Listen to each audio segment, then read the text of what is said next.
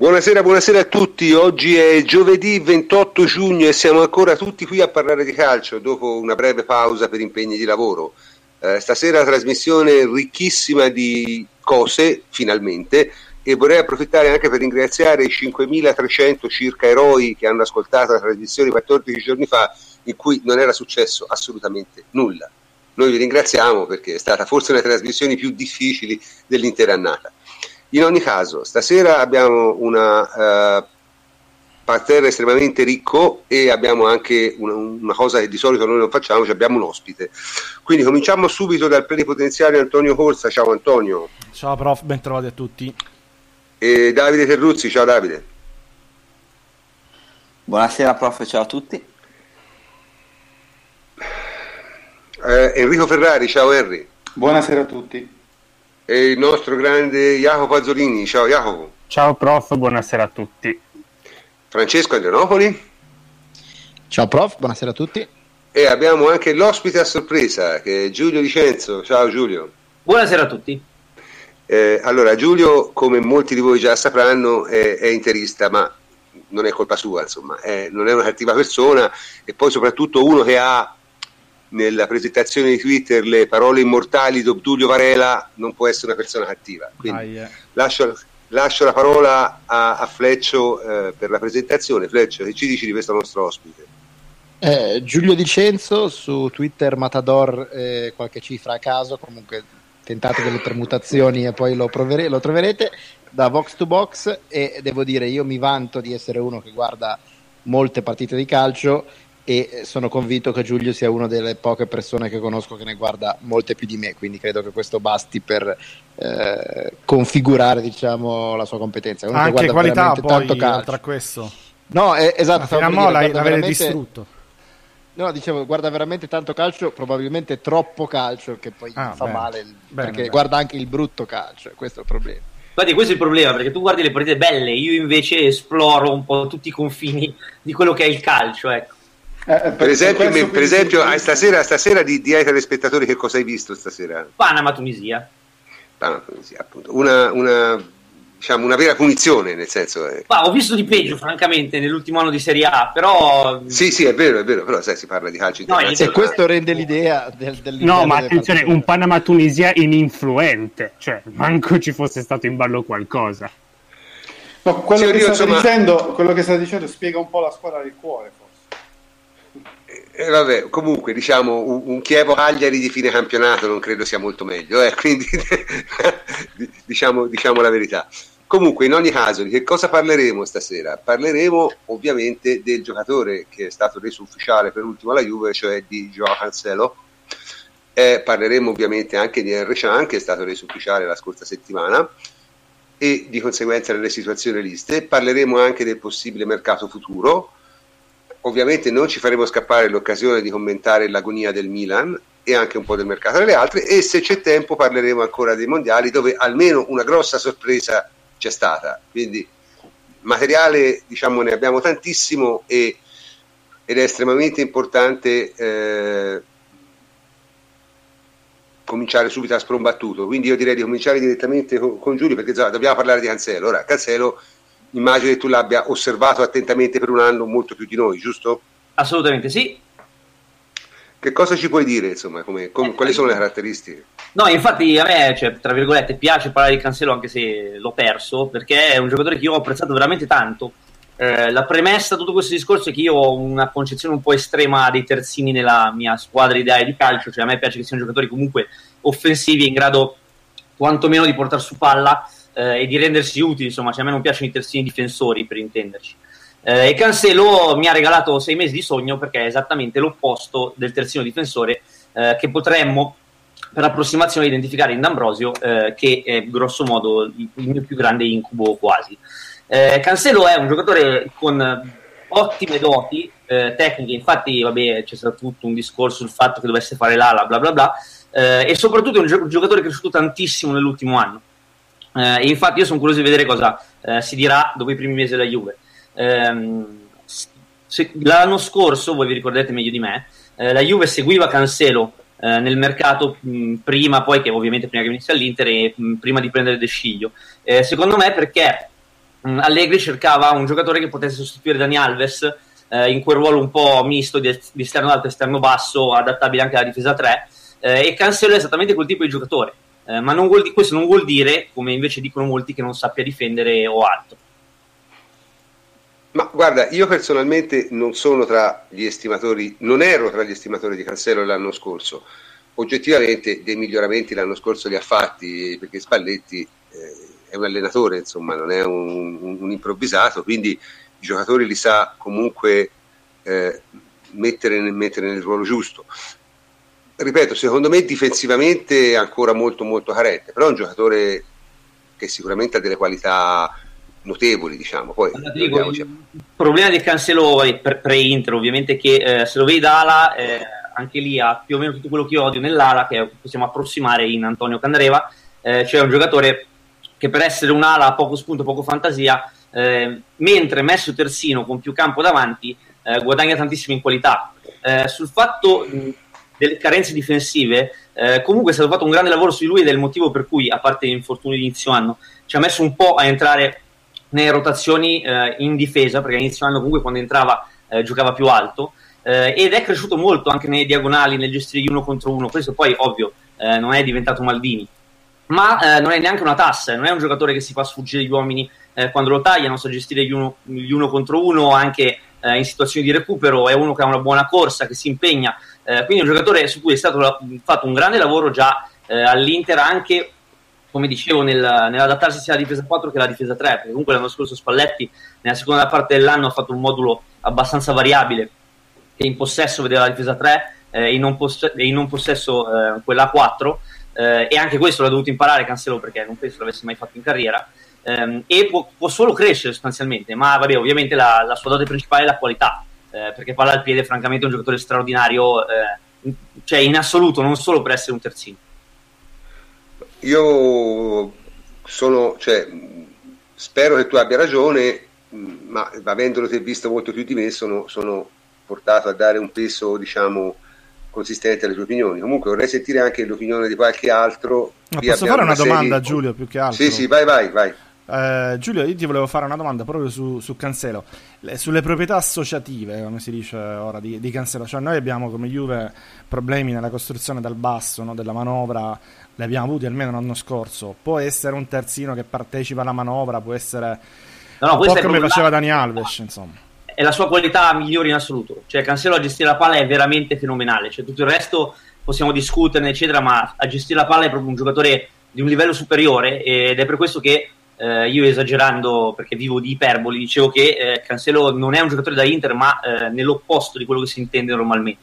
Eh, la differenza nell'Inter, nel gioco dell'Inter tra la prima parte la, di stagione e la seconda è proprio Cancelo perché eh, se nello sviluppo delle azioni insieme a Brozovic, Raffini eccetera, se nello sviluppo delle azioni all'inizio nella prima parte dell'anno gestiva 40 palloni di partita ad Ambrosio è un discorso mentre Cancelo è uno che ha la capacità di gestire palla eh, anche pressato, anche in due contro uno, anche trovandosi a, a, giocare da solo e ne perde pochissimi in proporzione a tutti quelli che, eh, che, deve gestire. Ha un po' il limite di giocare principalmente col piede destro, però è un terzino destro e cioè, mi sembra accettabile la cosa, però eh, è molto forte in dribbling, è molto sfrontato, eh, è bravo a giocare palle e a cercare gli 1-2, eh, poi chiaro, devi un po' eh, dargli il sistema attorno che gli permetta di farlo perché gli 1-2 da solo non puoi farli, eh, però è un giocatore che nella posizione da dietro aiuta veramente tantissimo la squadra perché mh, sa gestire praticamente tutto, anche se lo lasci da solo.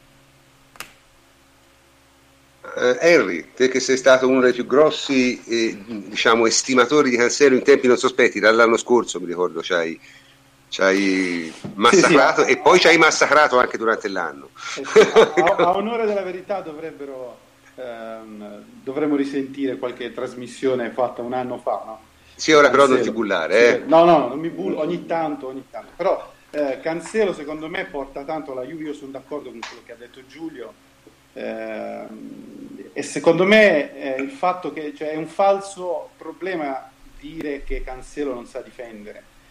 Um, un, dicevo un mio vecchio allenatore che se tu sai guardare il campo quando c'hai la palla e sai guardare i tuoi compagni, puoi anche saper guardare i tuoi avversari quando non ce l'hai. Eh, a me sembra che Cancelo in fase propositiva sia uno che sa guardare il campo, sa guardare i compagni, sa servire, ha i tempi di gioco, i tempi di trasmissione della palla. Questo è fondamentale secondo me nel gioco di Allegri, che è un gioco che con la linea laterale, con la linea difensiva eh, porta appunto i giocatori a temporeggiare e a cercare il momento giusto per, per le imbucate. No? Eh, Cancelo aggiungo a quello che ha detto Giulio che è un grande calciante, è uno che sa calciare bene i calci da fermo e sa mettere mh, bene la palla in mezzo come cross. Eh, quindi è assolutamente un, assolutamente un valore aggiunto a quelli che sono i principi di gioco della Juventus. Uh, supporto la, la, tua tesi che è giustissima. Eh, se voi vi rivedete il gol di Perisic contro la Sampdoria eh, della, della, seconda parte dell'anno, cioè Cancelo da fermo fa un cross incredibile. Poi Perisic, ok, deve fare uno stacco di testa di un certo livello, eccetera, ma quel cross non lo sanno fare in tanti. Sì, sì, eh, io, eh, ma comunque si era visto anche a Valencia, eh, cioè, anche a Valencia un giocatore, eh, era un giocatore che con la palla sa, sa fare tutto. Secondo me è anche eh, discreto col sinistro in appoggio, quindi cioè, non è un giocatore che ti fa tremare o che ti fa eh, vedere il coniglio nella palla quando rimbalza no? col sinistro, no? È un giocatore che è di alto livello tecnico. Poi ha sicuramente capacità organiche importanti per diventare anche un gran difensore esplosivo sul lungo e per tenere l'uno contro uno. La differenza con Quadrato Terzino è che Cancelo è uno che temporeggia molto di più. Mm, Quadrado è uno che va, va, va, sempre per il dai e vai, cerca subito la profondità e la, l'aggressione dello spazio. Mentre Cancelo è uno che, appunto, venendo da una scuola, quella portoghese più eh, di palleggiatori, di, di palleggiatori eh, eh, esprime questa caratteristica. Ma dunque qui chiedono in che, in che modulo possa rendere di più, eh, linea 4 di difesa direi a questo punto.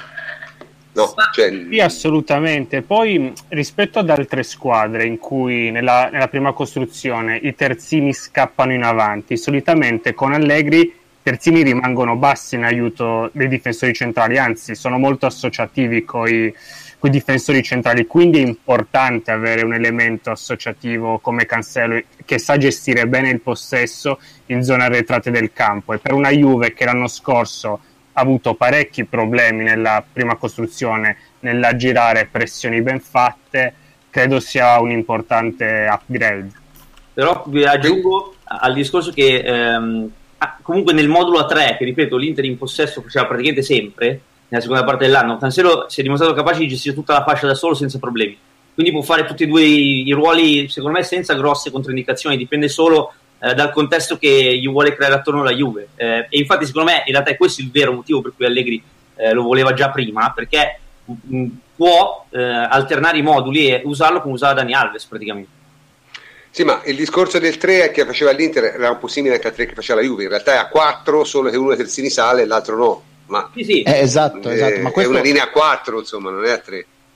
Questo è molto importante perché al di là della valutazione astratta di Cancelo come giocatore, diciamo, nel vuoto, è importante che abbia fatto quest'anno all'Inter perché in realtà il calcio di Spalletti e il calcio di Allegri hanno molti punti in comune e uno dei principali è proprio questo questo apprezzamento per queste difese ibride che sono a 4 ma in realtà spesso sembrano a 3 perché da un lato un terzino sta bloccato e dall'altro invece è libero di salire a piacimento quindi spesso e volentieri si dice eh, ma l'Inter giocava a 3 no l'Inter non giocava a 3 giocava a 4 ma con una difesa ibrida con i due terzini a cui veniva chiesto un lavoro molto diverso. E questo è uno stile che ad Allegri piace tantissimo quindi eh, il fatto che eh, diciamo, normalmente un giocatore di questo talento e con questa diciamo, storia alle spalle eh, deve scontare un periodo di adattamento al calcio italiano in generale e al calcio italiano, al calcio di Allegri in particolare, perché Allegri è sempre abbastanza eh, rigido nella, eh, nell'inserimento di giocatori nuovi, giocatori giovani. Eh, questo Cancelo lo dovrebbe aver già superato perché ha già fatto un rodaggio in un contesto tattico simile a quello di Allegri. Certo, ah. ma eh, qui... sì, sì, prego. Inciso perché giustamente, come dicevi te, eh, non è una vera difesa 3. sì, però ehm, la cosa che a me ha stupito, che non, non, cioè, non, potevo sapere prima che Cancelo fosse in grado di fare, l'ho scoperto dopo, è il fatto che comunque sia in fase offensiva che eh, in transizione difensiva, quando magari qualcuno perdeva palla, eccetera, lui è in grado di gestire tutta la fascia da solo, perché comunque eh, quando l'Inter perdeva palla in attacco, lui era davanti e la difesa era a tre a quel punto. Eh, e non è così scontato. Per questo che ti dico che in fase difensiva eh, lui non è una tassa come spesso si lascia, si lascia capire eh, perché è, è, si è dimostrato in grado di gestire questo modulo senza problemi, senza bisogno di aiuti, eh, senza mh, precauzioni strane in, in, coperture preventive apposta per coprirlo, eccetera.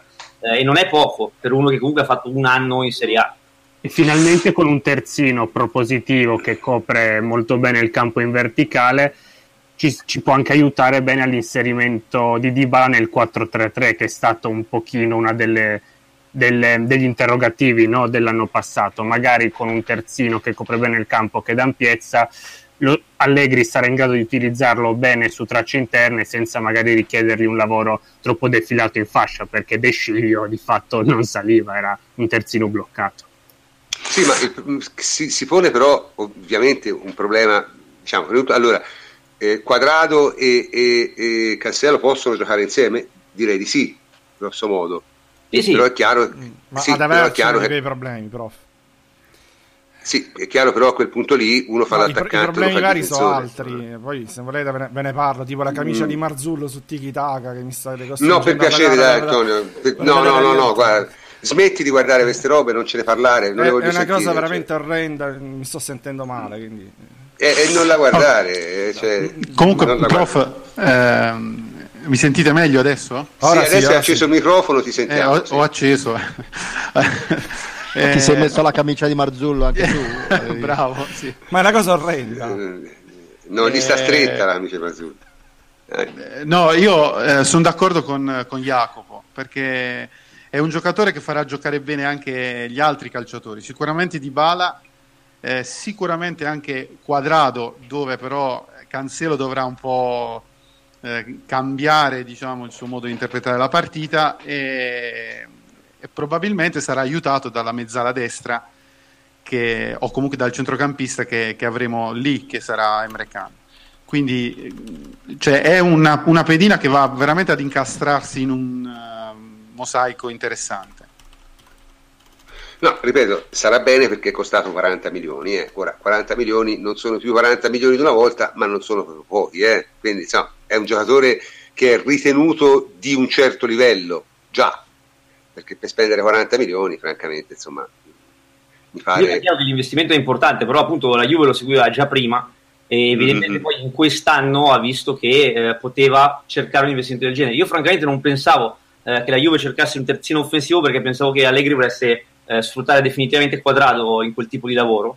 Eh, e per rispondere al tuo dubbio di prima, sì, possono giocare insieme, chiaramente ehm, cioè, o con un attacco a 3 o con un modulo con la difesa a 4 perché devono giocare comunque tutti e due in fascia. Eh, ma certo, possono certo. tranquillamente interscambiarsi perché comunque se vedete, eh, per fare un esempio mondiale, la Colombia, Quadrado gioca esterno alto e Arias è comunque un terzino che si inserisce abbastanza in fase offensiva e riescono comunque a convivere. Sì, sì, no, ma era, la mia era per, per certi versi una domanda abbastanza retorica, cioè indubbiamente dobbiamo considerare eh, una diciamo, dobbiamo tirare un'aggiunta significativa. Qui ci chiedono che dice cambio se, se, questo la Juve non cercava un certino offensivo, quindi questo potrebbe essere un cambio di modulo, ma cambio di modulo come? Ritornare alla difesa a 3? No, cioè non è proprio quello che Allegri vuole fare, quindi non, non credo sia pensabile. Semplicemente probabilmente si vuole provare a giocare in modo più, ecco, si dice tanto il gioco europeo, no? Ecco, questo è cercare di giocare in, in, modo, in modo, europeo, cioè nel senso di, di, di, avere dei terzini che siano che salgono, come appunto dice piacciono a Giulio. Su una cosa che ha detto Giulio, però, ecco, mi ha quasi convinto perché ha detto una cosa, ha detto a un certo punto, ma come, come ala manca di caratteristiche. È vero, era la stessa osservazione. Io, sai, sono qui, sono il più vecchio di tutti, quindi mi ricordo molto bene quando Zambrotta passò da, da ala a terzino. Zambrotta aveva esattamente lo stesso problema come ala era troppo monocorde, non, non, non, dava, non, dava, sufficienti alternative di gioco e come terzino diventò un fenomeno. Quindi... È simile, effettivamente. Ma se vogliamo anche Spinazzola ha avuto un percorso simile, era partito addirittura da attaccante esatto. e poi l'hanno abbassato sempre di più per sfruttarne la velocità, no? Lick Steiner è un altro, è che ha cominciato la carriera giocando alla destra.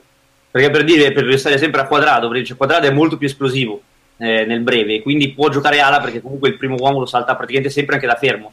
Eh, mentre Cancelo non è così esplosivo, è più bravo a giocare eh, in termini associativi eh, e mh, è ha, ha, bisogno di un po' più di trama, insomma, quindi è meglio se parte da dietro. Poi quando prende velocità è anche veloce, ma ha bisogno di un paio di passi in più rispetto al quadrato della situazione. Sì, probabilmente mi avete convinto, nel senso è, è... Beh, proviamo a fare più o meno quello che facevamo due anni fa, prof.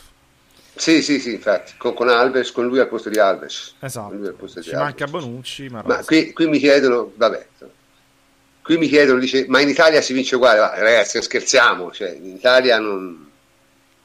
Poi ne parleremo dopo quando parleremo del caso degli altri, ma insomma l'anno prossimo è come l'anno scorso e come l'anno prima e come l'anno prima ancora, cioè la Juve perde il campionato se gioca male lei, perché l'unica e un altro gioca bene, cioè si devono verificare entrambe queste circostanze, cioè uno deve fare un campionato, deve fare 10 punti più del solito e la Juve deve fare 10 meno del solito, allora forse può perdere ma se no no, francamente. Non, ma comunque non Italia... è Cancelo che fa perdere 20 punti. Ah, certo, ah. certo, è questo, questo, è il punto.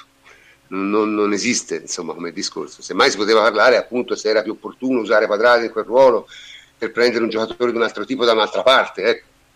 ma è l'unica, è l'unica diciamo, eh, dubbio che uno poteva avere. Bene, mi sembra anche, che, presto, Cancel... anche presto, prof. Prof, scusa, sappiamo eh, l'evoluzione sì. del mercato, no?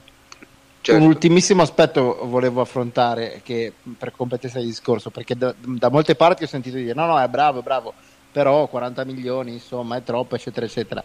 Ecco, il punto è questo. In questo contesto di mercato, in cui in giro per il mondo terzini destri buoni non ce ne sono, cioè forse il ruolo, anzi sicuramente è il ruolo tra tutti gli 11 in cui c'è meno talento al mondo, e, e un terzino buono vale tanto oro quanto pesa, se in più è anche giovane e quindi in un contesto in cui eh, in realtà il prezzo del cartellino non dico che sia rilevante ma conta molto meno perché sì, poi si prevede meno, che certo. venga spalmato a ogni rinnovo che sia la tua squadra o un'altra successiva futura eccetera eccetera.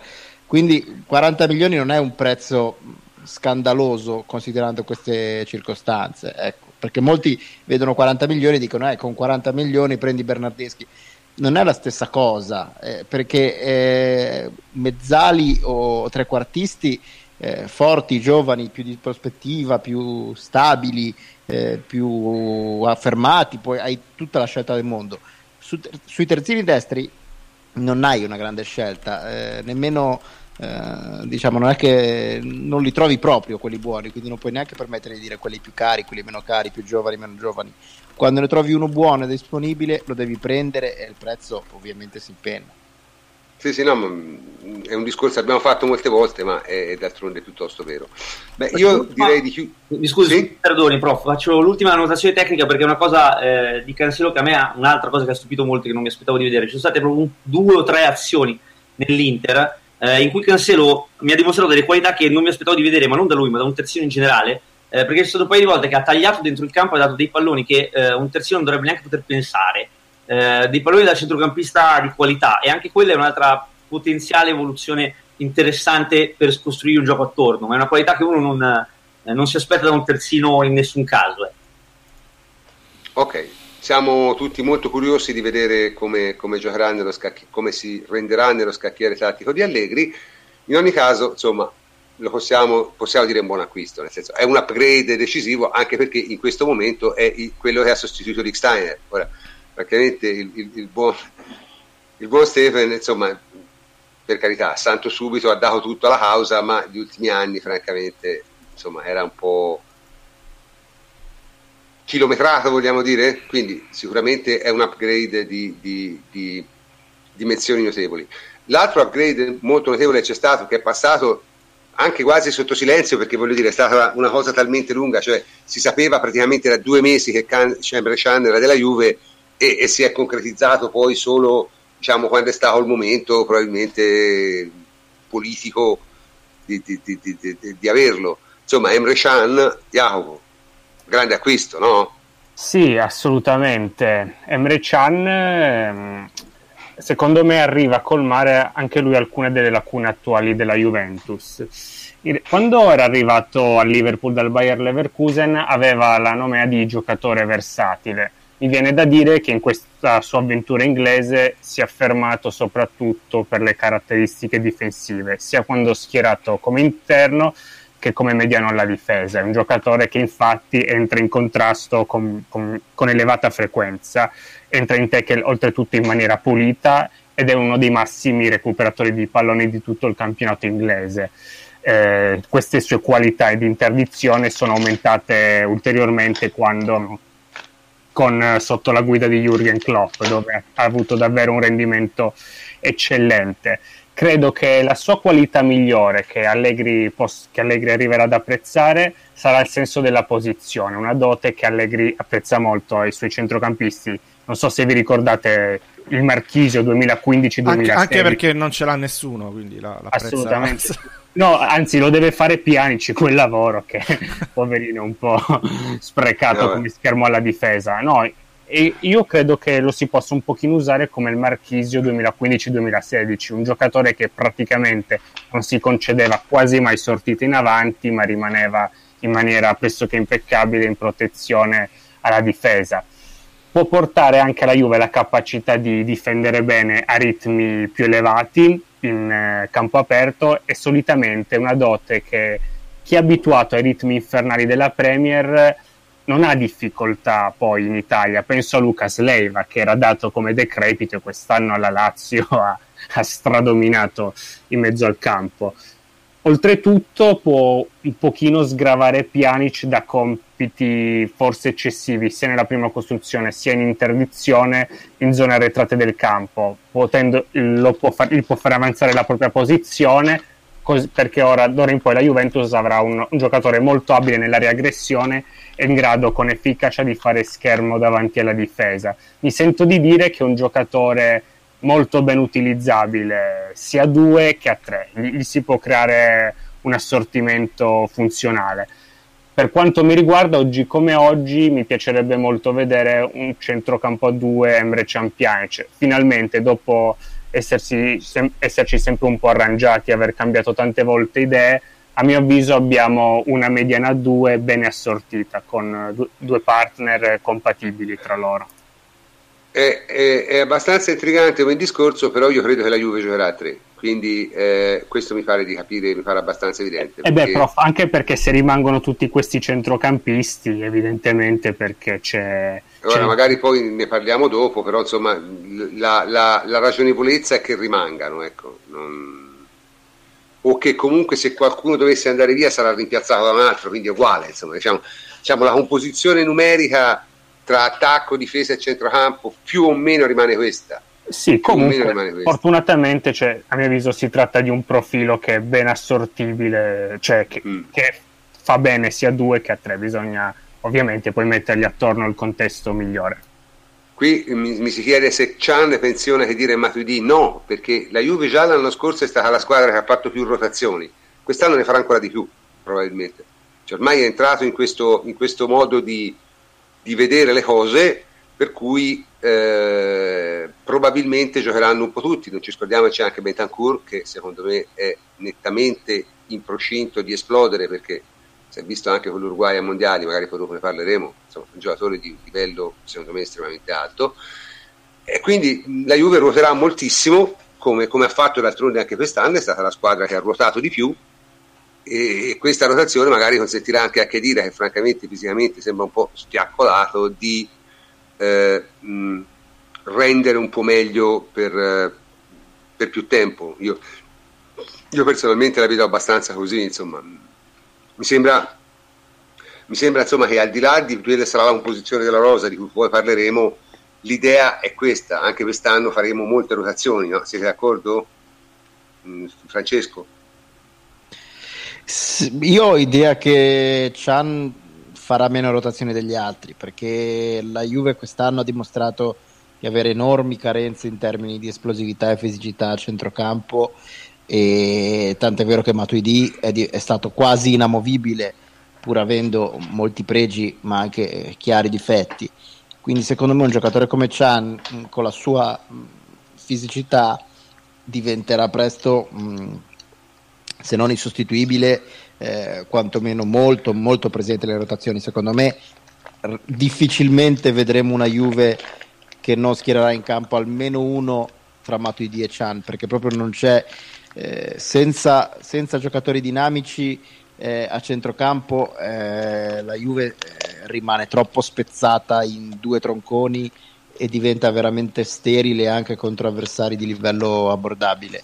Eh, quindi avere finalmente inserito un giocatore del genere che però rispetto a Matuidi eh, è dinamico ma anche eh, un, un, una ben diversa gestione del pallone e rispetto a giocatori eh, esplosivi è comunque uno molto disciplinato tatticamente, quindi eh, credo che a prescindere dal, dalle qualità del giocatore sia proprio il, il, profilo che serviva a questa Juve e mm, è un profilo che, di cui difficilmente la Juve potrà fare a meno.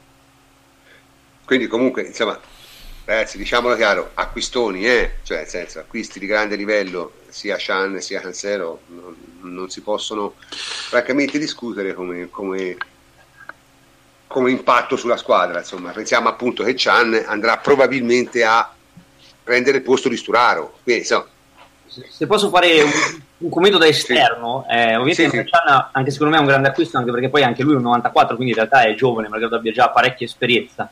Eh, anche secondo me viene alla Juve per fare il titolare eh, e idealmente secondo me Allegri ha più o meno intenzione di girare come titolare Matuidi, Pjanic e eh, Emre Can completandoli con chi altro c'è di vivo a seconda delle necessità eh, e Emre Can è un altro che eh, come Cancelo comunque si può adattare un po' a tutti i moduli che sia a due come, detto, come abbiamo detto giustamente prima eh, che a tre perché comunque si può adattare non è un giocatore che in un modulo non puoi assolutamente vederlo eh, e Allegri si ne ha aperte un sacco di porte con l'acquisto di Emre Can sì, mh, come sempre ha cercato un giocatore abbastanza polivalente a centrocampo, ha un po' questa, questa caratteristica, Insomma, la cosa probabilmente sì, somiglia un po' di più a, a quello che era una volta Marchisio no? come, come, come, posizione. Comunque, diciamo. Io, io prof, eh, sono d'accordo con Jacopo. Eh, per il fatto, lui dice che la coppia eh, Pjanic-Khan è super assortita. Eh è forse la migliore che, che si potesse sperare di avere. Eh, però tutti, con tutti questi centrocampisti dobbiamo giocare a tre e secondo me per giocare a tre con Khan mezzo destro eh, non ci vuole Matuidi dall'altra parte ma ci vuole uno molto più tecnico quindi se il progetto è questo eh, manca un, una mezzala tecnica a sinistra ma eh, questo creerebbe grossi problemi. Khan, Khan, è un giocatore anche molto bravo eh, sulle linee di passaggio, eh, che potrebbe eh, anche lui, insieme a Cancelo, costruire una grande eh, catena di destra. Bisogna capire come andremo a costruire la catena di sinistra. Ma scusate, Perché... ma giocare, giocare, con Bentancur centrale basso, Pianici a sinistra e Chan a destra, no? No, Pianic a sinistra quando ci ha provato ha giocato malissimo, proprio non, non, non sa giocare a sinistra, secondo me, eh, per me.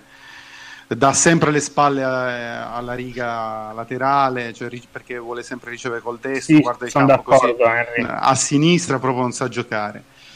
Eh, quindi mezzo sinistro non, non, lo può fare, per me. Eh, quindi manca, manca, una mezzala sinistra se, se il numero dei centrocampisti è quello. Se poi dobbiamo fare una, un centrocampo a due con Pjanic e Emre Can, eh, Bentancur dietro di loro e magari un, Chedira o Matuidi eh, a supporto, uno dei due, eh, allora cambia un po' la prospettiva di quello che poi andremo a vedere e quella che sarà la costruzione della Juve. Sì, Anche perché Bentancur, Bentancur probabilmente si prenderà dello spazio, eh, perché è un giocatore in forte ascesa e sarà difficile secondo me non dargli dei minutaggi consistenti perché sta veramente facendo passi da gigante. Potrebbe lui stesso evolversi perché fin qui l'abbiamo visto come eh, diciamo come, come sei, come pivote, come giocatore di, eh, di, di, contenimento davanti alla difesa, però ha eh, la gamba e, e, anche la tecnica secondo me per evolversi anche in una grande mezzala. Al Boca Juniors eh, ha giocato spesso da mezzala eh, a tutto campo. E, gli manca secondo me un po', e, e, su questo volevo anche sentire Giulio che riguarda anche moltissimo calcio sudamericano, gli manca secondo me un pochino di, di comprensione del gioco per essere un po' più brillante eh, quando fa la mezzala, perché spesso arriva sulla tre quarti e, e, e non sa bene cosa, cosa farsene del pallone, però i piedi ce li ha. Infatti, volevo dirti come commento a quello che stavi dicendo che eh, in, in, Argentina eh, l'hanno sempre visto eh, più addirittura come giocatore che poteva fare il box to box che non eh, come giocatore fisso davanti alla difesa, ok? Che è un giusto, contesto giusto. Cosa? No, no, concordo, concordo. È quello che... E, ok, che è un contesto diverso tutto, ma lui era anche molto giovane e ci vedevano queste qualità da proiettare eh, nella metà campo offensiva anche. Quindi è un giocatore che può evolvere in tanti modi ed è appunto l'ennesima finestra che ha aperto Allegri. Eh, secondo me il fatto appunto, come dicevi te, che deve migliorare la comprensione del gioco, sì, eh, deve migliorare anche, mh, cioè perché lui comunque non è così veloce, non è così eh, potente comunque quando parte. Eh, quindi devi imparare a gestire quelle situazioni lì perché comunque se inizi a partire eh, sopra la metacampo e non sai cosa fare finisci per fare solo un gran casino. Giulio Infatti, ti posso dire la mia poi magari mi, mi dici se sei d'accordo sì eh, dobbiamo andare avanti però ragazzi eh, no no, no ve- velocissimo.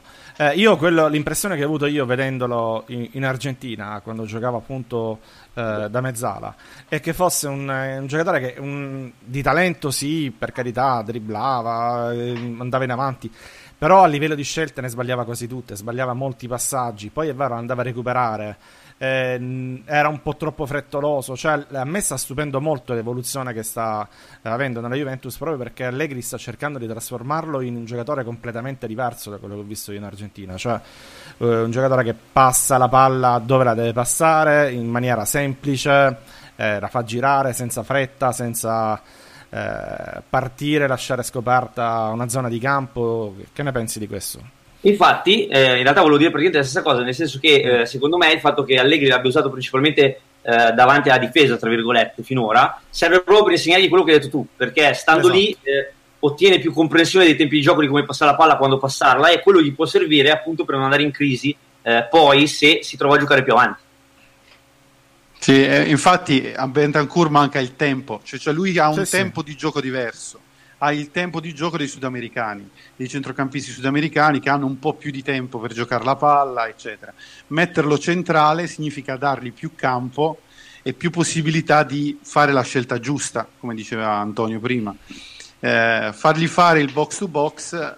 Mm, magari ci arriverà, arrivare, magari ci arriverà. Ecco, per arrivare a quello, come diceva Fleccio, perché ma- magari imparasse a fare il mezzo sinistro eh, sarebbe perché poi ha anche gran tiro eh, ha, ha, delle belle scelte anche vicino all'area di rigore quindi sarebbe un, un grande upgrade in questo senso bene io direi di passare oltre perché veramente stiamo andando lunghissimi eh, Antonio Dimmi. Due parole sulla situazione liste, cioè siamo al classico, uno entra, uno esce, giusto? No, siamo a due fuori in questo momento in realtà, perché se consideriamo uh, gli acquisti di, di Cancelo e di Emre Can, appunto abbiamo due che devono uscire. È probabile in questo, questo punto uno, direi quasi scontato, che sarà Sturaro, mentre il secondo potrebbe essere, a questo punto non lo so, Barzagli ipotizzo, oppure un, un Piazza. Barzagli ancora non è stato rinnovato comunque. Barzagli non, non è... gli è stato promesso, lui ha mezzo accennato, però di ufficiale non c'è ancora nulla, né eh, per lui né per Chiellini, anche se sono attesi più o meno Vabbè. rinnovo. Sì, sì, no, si parlava in settimana, però comunque, ripeto... No, di ufficiale non c'è io, ancora nulla. Io penso che un Barzagli, penso che un Barzagli sia... Eh, stia benissimo anche fuori di vista Champions, secondo me. Però può darsi che, che mi sbagli. E... Anche perché in questo momento di difensori centrali, togliendo Barzali, ne avremmo comunque quattro nel rosa. Avremmo Benatia, Caldara, Chiellini e Rugani, che insomma è basta e avanzano secondo me per giocare quindi sarà uno di questi eventualmente che eh, probabilmente lascerà il posto eh, se certo. anche non dovesse essere Barzali, magari qualcuno verrà ceduto. Si parla di, di Rugani, non so, vedremo. Però in questo momento. Ma Rugani, trovo, Rugani non ci sono solo chiacchiere, credo, non c'è niente di particolare. I, comunque, ora entriamo pure nell'argomento futuribile, però abbiamo parlato del presente, ora parliamo del futuro. No? Cioè, una, cosa, una cosa è sicura, che qui ci sono tre giocatori che la Juve sta cercando di cedere nel miglior modo possibile entro il 30 di giugno perché deve recuperare un po' di plusvalenze per chiudere il bilancio alla pari grosso modo e questi sono Mandragora, Cerri e Favilli giusto Davide? Eh, su questi tre mh, mm, sostanzialmente poi dopo c'è anche l'ipotesi di Sturaro che magari andrà un po' per le lunghe. Vabbè, per Mandragora sembra fatta con l'Udinese per uh, 20 milioni con uh, la ricompra fissata sui 24. Eh, per Cerri si parla di una cioè, la trattativa anche abbastanza in stato avanzato con il Genoa per quanto riguarda Cerri appunto sui 15 milioni. Mentre per Favilli, vabbè, Favilli è un caso un po' particolare perché è stato appena riacquistato dalla Juventus, no? Mm-hmm. eh, era all'Ascoli. E sostanzialmente ci sarebbe un interesse del Wolverhampton che è un club controllato da Jorge Mendes eh, che ha accompagnato Cancelo a, a, Torino. E la valutazione che fa la Juventus è intorno sui 20 milioni e pare che ci possa essere questo interesse concreto che si possa appunto parlare. Ovviamente sarebbero tutte plusvalenze, sarebbe oro colato per la Juventus perché di plusvalenze eh, si vive e quindi chiaramente farle con tre giocatori che sono neanche esuberi, cioè nel senso che non sono neanche sono... nella rosa della prima squadra, ma sono fuori. Sarebbe pura liquidità, pura liquidità. Tanto, tantissimo. Mm-hmm. Quindi questo è, è, diciamo, secondo me sono queste le operazioni di mercato che noi vedremo da qui a, a brevissimo, a brevissimo. Eh, sì, poi dopo c'è la, quella di Sturaro. Eh, possiamo eh, vabbè, Sturaro secondo me va, va... in Premier a Newcastle. Oggi si è parlato con molta assistenza sì. di questa possibile. Questa approdo. è un'ipotesi, se non, altro, se non altro verosimile, cioè nel senso. Eh, no, allora Simone Montrucchio non, non, commentiamo cazzate tipo Ronaldo la Juve, eh? cioè, veramente non, non, abbiamo tempo, non abbiamo né tempo né voglia. Né... Anche perché farebbe panca a Mandzukic, quindi. No, ma poi veramente, insomma, cioè, nel senso, queste puttanate qui non, non, ci interessano, non ci sono mai interessate e non cominceremo adesso. E, e, comunque, in ogni caso, il problema è a questo punto si è detto uno entra, uno esce, no? Quindi ci saranno ancora cambiamenti in rosa? Allora, si parla di diverse cose, tra cui c'è una suggestione di cui poi parleremo dopo, e che riguarda ovviamente Milinkovic Stavic, premesso io non ci credo per niente, però siccome sono voci che girano bisogna pure esaminarle, eh, ma eh, diciamo si parla di un'eventuale cessione di Rugani alla quale io non credo personalmente, credo molto di più eventualmente a Benatia, che mi sembra quello che abbia manifestato perlomeno qualche, qualche tipo di incertezza e, per il resto, francamente, non vedo come, come mh, cosa possa cambiare. Cioè, la, la, la Juve, diciamo, che dira, mi sembra che non, non, se ne voglia andare, né tantomeno la Juve abbia la minima intenzione di, di cederlo. Chi è un, un, un, un possibile, una possibile uscita è sicuramente Piazza, e Piazza. mi dispiace moltissimo perché, perché è un giocatore che, che, francamente, averlo preso, un giocatore del 95 e non provarlo mai, mi pare una follia però eh, a volte la vita è così e bisogna anche accettare le circostanze eh, per come si presenta. Comunque, Fleccio, ci saranno cambiamenti o no secondo te? Te lo chiedo a te perché te sei come me più un conservatore, credi poco alle rivoluzioni, no? Sì, sì, sì, diciamo che eh, ci potrebbero essere dei cambiamenti eh, solo se, come dicevamo l'altra volta, la dinamica sia prima esce qualcuno, quindi prima si, eh, si rivela l'interesse di qualche squadra eh, esterna per qualcuno dei giocatori della Juve e a quel punto la Juve andrà a cercare qualcun altro, ma non credo che si verifichi il contrario, che, che la Juve vada a cercare qualcuno per cedere giocatori eh, o, o, al contrario che prima compri e poi si trovi a dover vendere qualcuno perché le liste sono già piene al momento.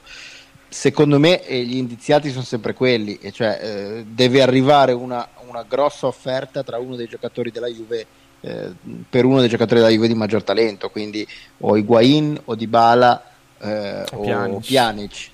quindi se dovesse arrivare un'offerta per uno di quei tre lì eh, irrinunciabile, a quel punto la Juve secondo me ci penserebbe e poi si muoverebbe eh, per, per, per, fare dell'altro, come è successo, oh, l'abbiamo detto mille volte l'anno scorso con Bonucci, arriva un'offerta eh, ottima per Bonucci, Bonucci va via e si prende Douglas Costa.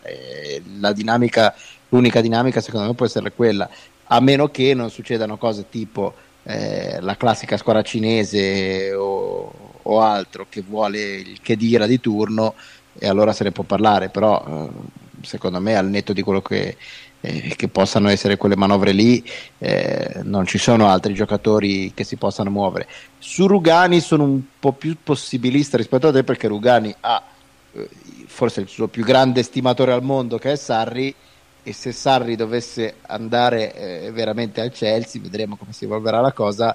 Eh, ecco, uh, un grande stimatore di Rugani in una squadra che comunque ha bisogno di difensori e che ha le disponibilità economiche che il Chelsea conosciamo, ecco a quel punto Rugani diventerebbe probabilmente una pedina facile a essere mossa. Tra l'altro, Ma, eh, scusa sì, prof, sì. è l'unico, cioè, se uno va a pensare agli unici titolari della Juventus, al momento al 28 di giugno eh, la rosa è quasi a completo, si può fare ragionamento come si faceva prima sull'interno di sinistra, eh, però non solo dal punto di vista numerico ma anche dal punto di vista della qualità hai sistemato quelle che erano le tue lacune della scorsa stagione, sei sostanzialmente a posto. Eh, in difesa, difesa centrale, è arrivato Caldara, cioè se tu vai, vai via Benatia e vai a prendere Godin, io non ci credo sostanzialmente all'arrivo di Godin. Nel caso ti saresti molto rinforzato dietro perché Godin è più bravo di Benatia. Se dovesse andare via Rugani e vai a prendere Delict, tu in difesa sei coperto dal punto di vista dei titolari, dell'esperienza e vai a prenderti uno dei prospetti più di, di, di rilievo e te lo potresti crescere con, con, tranquillità perché saresti coperto. Quindi magari qualcosa tra Benatia e Rugani lo puoi fare e se lo fai vai anche a, a non perderci. Negli altri devi stare molto attento perché è, sì, perché è, è molto è facile problema. e poi cioè, nel senso esatto, vendere esatto. è facile, poi dopo però devi tenere il livello alto. Cioè, eh, eh, non devi eh, perderci di qualità, devi sostanzialmente no, non dico migliorarti, ma non devi. devi è, l'eterno problema, è l'eterno problema delle squadre forti. Allora, qui, qui, c'è questa grossa suggestione con Milinkovic Savic. No? Ora, a parte che secondo me probabilmente lo Tito vuole un prezzo che non è che il giocatore, per quanto bravo, non vale perché non, se, se, oltre 100 milioni non, non li vale Milinkovic Savic in, in nessun parametro, secondo me, concepibile. Eh, c'è anche un discorso proprio di, di, di conto economico puro. Cioè, la suggestione qual è? Io la dico perché così me l'hanno raccontata, eh, ripeto, secondo me sono cazzate, però visto che siamo qui a parlarne, bisogna anche, cioè ci sarebbe questo gigantesco affare per cui la Juve venderebbe Higuain eh, a un prezzo tale diciamo, da pareggiare la, la, il, il, conto, il, conto, economico. Eh, poi prenderebbe Lewandowski in prestito e andrebbe a acquistare Savic, perché questo è bene che che con, la, con la fettina di culo incorporata anche magari no è bene sarebbe, che i nostri ascoltatori, è, è che i nostri ascoltatori lo capiscano subito il vero problema di Milinkovic Savic non è tanto il prezzo di cartellino perché il prezzo di cartellino è un prezzo magari eventualmente molto alto ma comunque un giocatore giovane quindi ammortizzabile il vero Milinkovic Savic è il peso sul conto economico cioè quello che darebbe l'ammortamento del cartellino più l'ingaggio per una stima eh, diciamo così a braccia verrebbe intorno ai 33-34 milioni. Ora la Juve ha già un giocatore che costa così che è Higuain e secondo me è impensabile che la Juve ne possa prendere un altro. Quindi la, la prima, la prima, eh, il primo requisito per prendere uno come eh, Milinkovic Savic è quello di vendere Higuain. Il che, a parte che non è facile, e poi mi sembra anche una discreta puttanata, detto fra noi proprio mm, in, in, in, in gergo non lo so. Eh. Ma è, è, prof, è, una discreta puttanata in generale. Se non sostituisci. Se, se, ti, se ti prestano le Mandoschi, magari ti fanno la, il favore, lo fai anche. Ma insomma, mi sembra la, una discreta puttanata sperare in, in, prestiti o regali da parte del Bayern, no? al di là delle Tanta battute che si c'è. possono fare. No? Ma io, guarda, proverei no, vabbè, a sintetizzare io... comunque così perché eh, facciamo una sintesi. Secondo me con eh, Cancelo e Merechan la Juventus ha, ha, colmato quei buchi, quelle lacune che abbiamo sempre detto tutto l'anno scorso, che erano il terzino destro e il centrocampista. Ora sostanzialmente ci siamo, come a livello numerico, a livello di squadra, la Juve così è già presentabile. Oddio, volendo mancherebbe un terzino sinistro, però... Eh... Vabbè, c'hai Spinazzola, c'è infortunato, c'è De Sciglio, eh, c'hai Alexandro, cioè, ce ne hai. Ehm, sì, perché nella lista poi c'è Spinazzola che, che, va messo fuori perché è infortunato, ma poi ritornerà a gennaio. Però voglio dire, eh, da questo punto di vista, da questo momento in poi, la Juventus sarà bravissima a lavorare come fa sempre in anticipo sulla concorrenza, ma ora veramente ha possibilità infinite perché eh, sostanzialmente si mette alla finestra e aspetta eventuali offerte o, o eventuali occasioni. Non ha la necessità di vendere, eh, ma qualora dovessero arrivare delle offerte importanti saprebbe sicuramente come muoversi. Nella situazione ideale dobbiamo aspettare però eventuali eh, fatti, eventuali offerte eh, pe- serie, pesanti per, la, per alcuni sì, anche io, sì, anche io personalmente da qui a fine mercato vedo solo mercato in uscita, non vedo mercato in oh, entrata. Oh, poi magari il mercato d'uscita se fatto bene potrebbe anche aprire a degli ingressi, eh? non, non, sto dicendo questo, però eh, ma c'è una questione eh, numerica. Siamo lì, eh, appunto, siamo, siamo, lì, quindi mm. bisogna vendere eh, vendere bene e poi, poi, vediamo. Diciamo che al momento la, la soluzione migliore per l'interno di, di, di, centrocampo di sinistra sarebbe quella di provare Bernardeschi.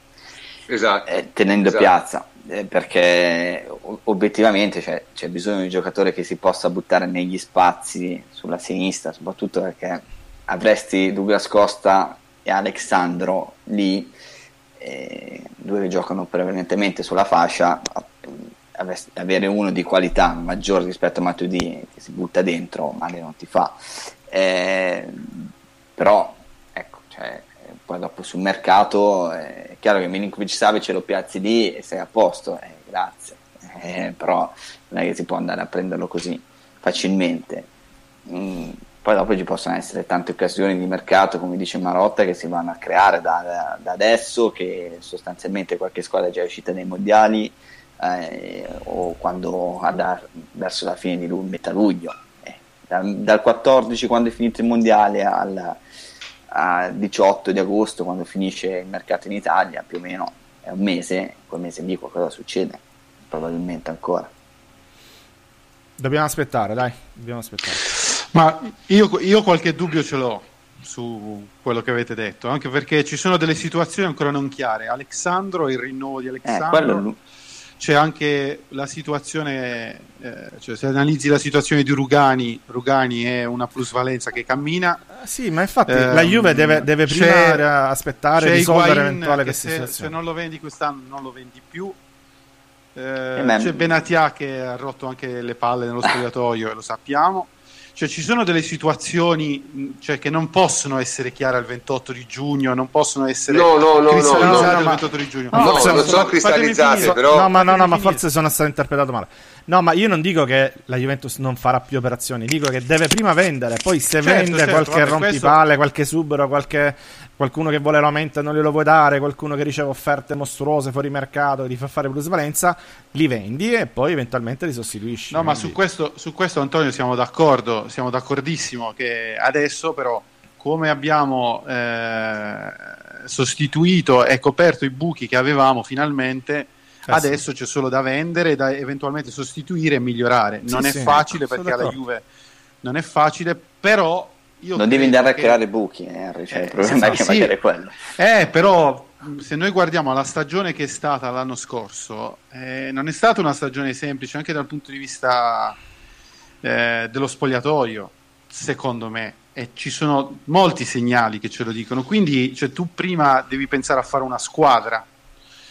Harry, Harry hai ragione, però, però, la Juve non è, non è, il... Fon, hai perso, cioè, la Juve non è il Lecce. Un gruppo cioè... che vuole stare insieme, che vuole eh, hai ragione, sì, però, hai ragione. Squadra, la Juve non è il Brindisi, non è il Lecce, cioè per vendere no, mezza certo, squadra certo. Devi, devi, non è facile. Eh, lo, so. lo, so, lo so, lo so, Non è che li, li, liberi e li, li saluti, cioè devi, devi mm. vedere se c'è qualcuno che è disposto per carità, a offrire parecchi milioni. Savic io dico che la Juve, eh, lo, so per, ce lo sappiamo per certo, lo cerca anche d- dall'anno scorso, non si è riuscita a sedere al tavolo con Lotito, però eh, è il giocatore ideale per Allegri.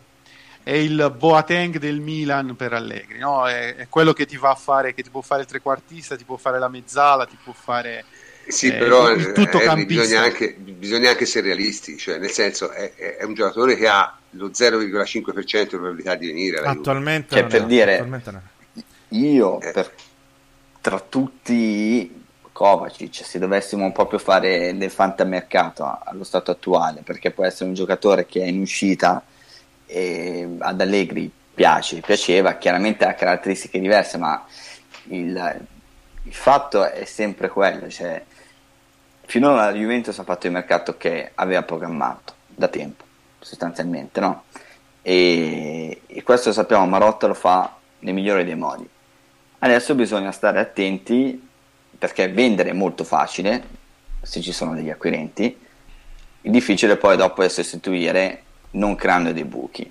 Noi l'anno scorso con Bonucci e Dani Alves abbiamo perso qualcosa, tant'è che comunque sei dovuto andare a prendere Cancelo, magari saresti dovuto andare a prendere lo stesso per una mera questione anagrafica, ma per un anno lì sei riuscito in qualche maniera a barcamenare, però hai avuto qualche deficienza tecnica, diciamo.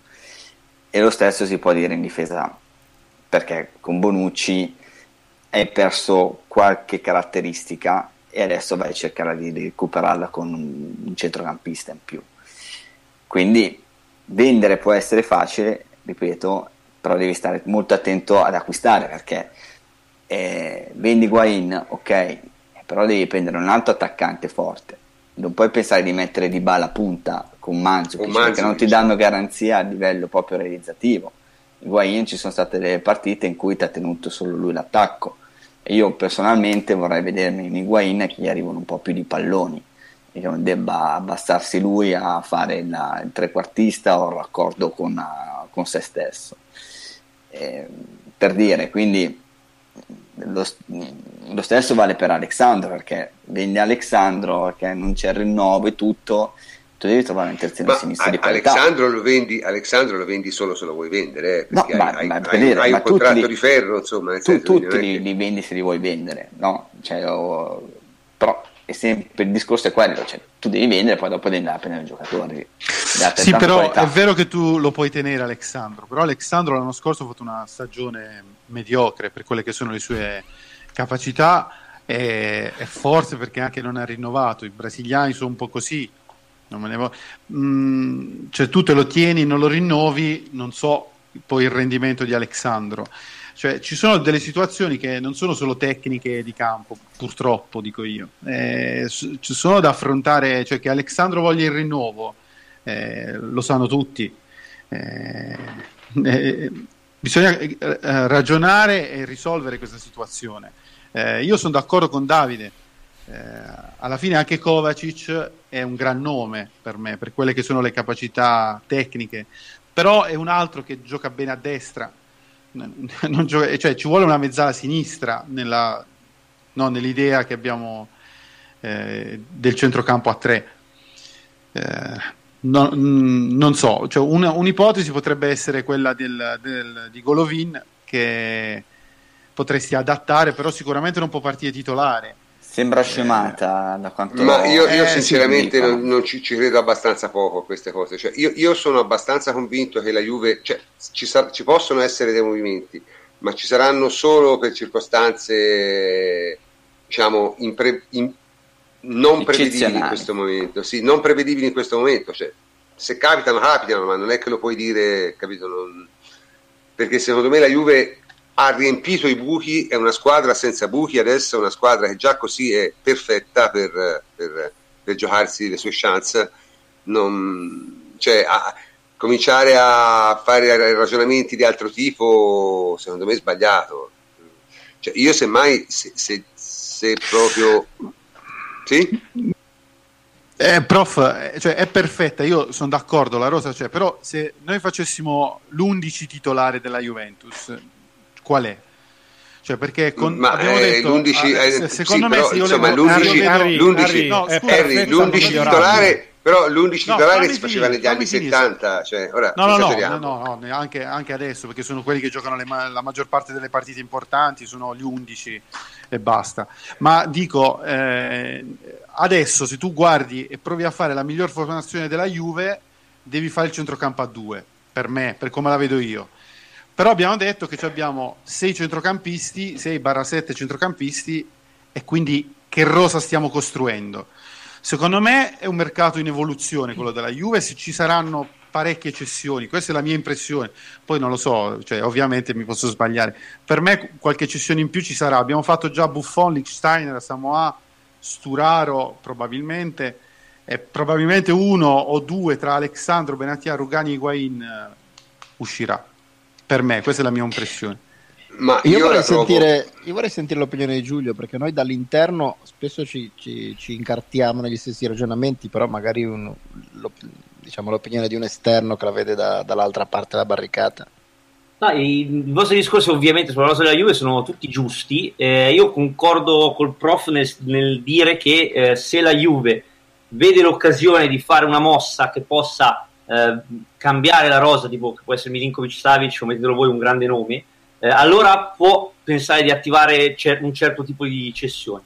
Eh, altrimenti, eh, come dicevate sempre, eh, la rosa effettivamente con Emre Can e Cancelo al momento è completa e quindi possono permettersi di aspettare e vedere come evolve il mercato. Per il discorso del modulo, eh, io sono d'accordo col fatto che è difficile fare un 11 titolare della Juve perché puoi sempre trovare eh, qualcosa che non ti piace, ma eh, secondo me questa è proprio eh, l'idea di base di Allegri, non di fare una rosa incompleta, ma di tenersi aperte tutte le porte. Cioè con questa rosa Allegri può fare la difesa 3, il centrocampo 3, il centrocampo 2, giocare tre punte, due punte, un po' a seconda di quello che c'è voglia di fare, che è quello che ha sempre fatto nei suoi due anni alla Juve, di adattarsi a seconda delle partite. Sì, io, io mi trovo abbastanza d'accordo. nel Henry, senso- Henry, comunque, rosa completa non vuol dire che non sia migliorabile, quindi eh, Sì, completa... ma tutto è migliorabile, Appunto, però diciamo che la stra- Lo, volevo No, ragazzi, tranquillizzare, io- io lo non- volevo io tranquillizzare. gli allenatori, io qual- qual- qualcuno lo conosco, gli allenatori, i direttori sportivi non pensano così. Eh, cioè non è il discorso che fa Allegri quello che avete fatto. ma, eh, Cioè, ma- aspetta, Henry, aspetta, gli alle- gli allenato- assolutamente, gli allenatori, gli allenatori e così de- non delle- pensano così, Lega loro pensano a fare la squadra. Cioè, eh, eh, Sì, appunto. E e la Juve la l'anno squadra l'ha fatta. Infatti, l'anno scorso siamo partiti avendo pensato a un tipo di squadra e abbiamo capito che non potevamo andare da nessuna parte così. L'anno- gli errori dell'anno scorso dovrebbero essere eh, chiari a tutti. La Juve l'anno scorso ha pensato di poter fare di nuovo il 4-2-3-1 con Kedira e Mandzukic e non l'ha potuto fare. Per fortuna ha allargato la rosa, eccetera, eccetera. Però l'impianto di base è su infatti ha comprato 150 esterni. Infatti, e quella era l'idea, era l'idea di andare a fare il 4-2-3-1 con gli esterni e cambiando gli esterni, dando più qualità e freschezza alla- nelle rotazioni. Questa era l'idea di base, così si parte, almeno io ho imparato così. Poi è chiaro che se tu hai eh, disponibilità economiche e hai eh, capacità, eh, ti costruisci una rosa per avere alternative, come fa Allegri. Allegri vuole l'alternativa, ma la base, eh, come ha sempre fatto, poi l'ha sempre fatto e l'ha sempre almeno richiesto, è avere un'idea di quello che deve andare a mettere in campo alla prima giornata di campionato. Eh, Henry, Henry, io sono d'accordo in generale con te, nello specifico però Marotta non credo sia d'accordo con, con entrambi, cioè il modo di fare il mercato della Juventus è sempre stato questo, l'occasione, ti prendo il giocatore Eh, infatti è e quello che poi mi fai la squadra. Eh, sì, eh, sono d'accordo, però dico questo è il modus operandi della Juventus, lo sappiamo, no? Ti prendo il giocatore, eh, magari non è eh, il centro-sinistra, è un centro-destra, cazzi tuoi, arrangiati, trovami il modo di far giocare la squadra. Questo è il modo in cui fa il mercato la Juventus. Vi Faccio un esempio per questa cosa, cioè comunque l'acquisto di Matuidi, eh, se eh, l'anno scorso Allegri doveva fare il 4-2-3-1, Matuidi non gli serviva a niente più o meno, perché è un, gioc- un giocatore che va meglio nel centrocampo a 3 di sicuro, però poi l'ha usato a seconda delle necessità, cioè ha fatto fare l'esterno, il centrocampista all'interno, eccetera. Eh, quindi sì, probabilmente dipende dalle occasioni, da quello che poi si trova davanti. Eh. È così, e la Juve ragionano così.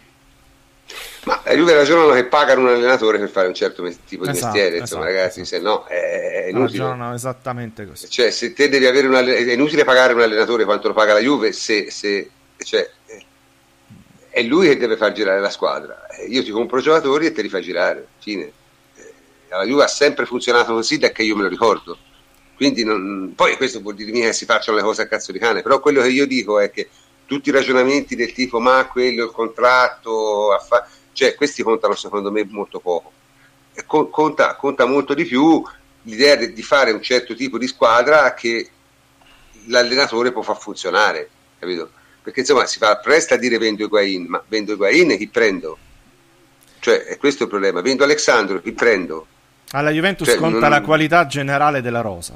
Non deve Non- non lo- la la Juve non venderà, non venderà mai un giocatore come Higuain o come Alexandro se non ha in mente esattamente come fare. Mai lo farà. E siccome non vedo, al di là della suggestione di Lewandowski in prestito, non vedo possibilità che questo succeda, ritengo che una cessione sia di Sandro sia di Higuain, ma probabilmente forse anche di Butucani, su Benassia no, perché secondo me Benassia invece è quello candidato a partire, per esempio, per come ragiona la Juve. Ma dico, io la trovo estremamente, estremamente improbabile.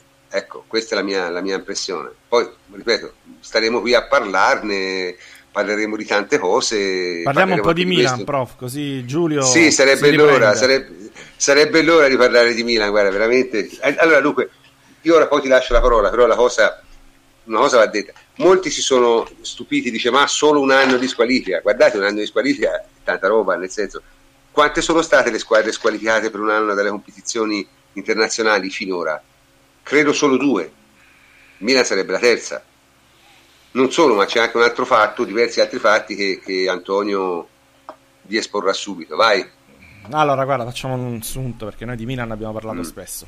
Allora, Eh vabbè, che successo- merita, eh, cioè, ci No. fanno divertire. Sì, si sì, deve ci fanno divertire. No, più che altro poi si verificano sempre le stesse cose, no? Sempre, del- sì, sì. Su- sul Milan abbiamo un track record spaventoso. Eh, vabbè, nel ma eh, voglio dire, non è difficile la situazione. No, il, no. il fatto è questo: che il control body dell'UEFA ha sanzionato. fa- fa- fammi dire questo, fammi dire Dimmi, questo. dimmi. C'era, famosa, c'era questa famosa storia, no? dice la Gazzetta è l'organo ufficiale di Inter Milan, l'organo di Inter Milan. Allora, nel caso dell'Inter l'organo è chiaramente fegato, no? Eh, ma nel caso del Milan comincia a somigliare a una fistola anale perché è veramente una roba che non, che non si tiene. No, Allora, vabbè, facciamo questo riassunto. Allora, guardate, il control body dell'UEFA ha sanzionato appunto il Milan, come saprete, con l'esclusione della prossima Europa League. Eh, guarda, sì, io sono d'accordo con te, è una cosa abbastanza importante, anche se dal punto di vista mediatico... non eh, è stata colta secondo me. Eh, no, invece è una bella figura di merda, eh, diciamocelo chiaramente.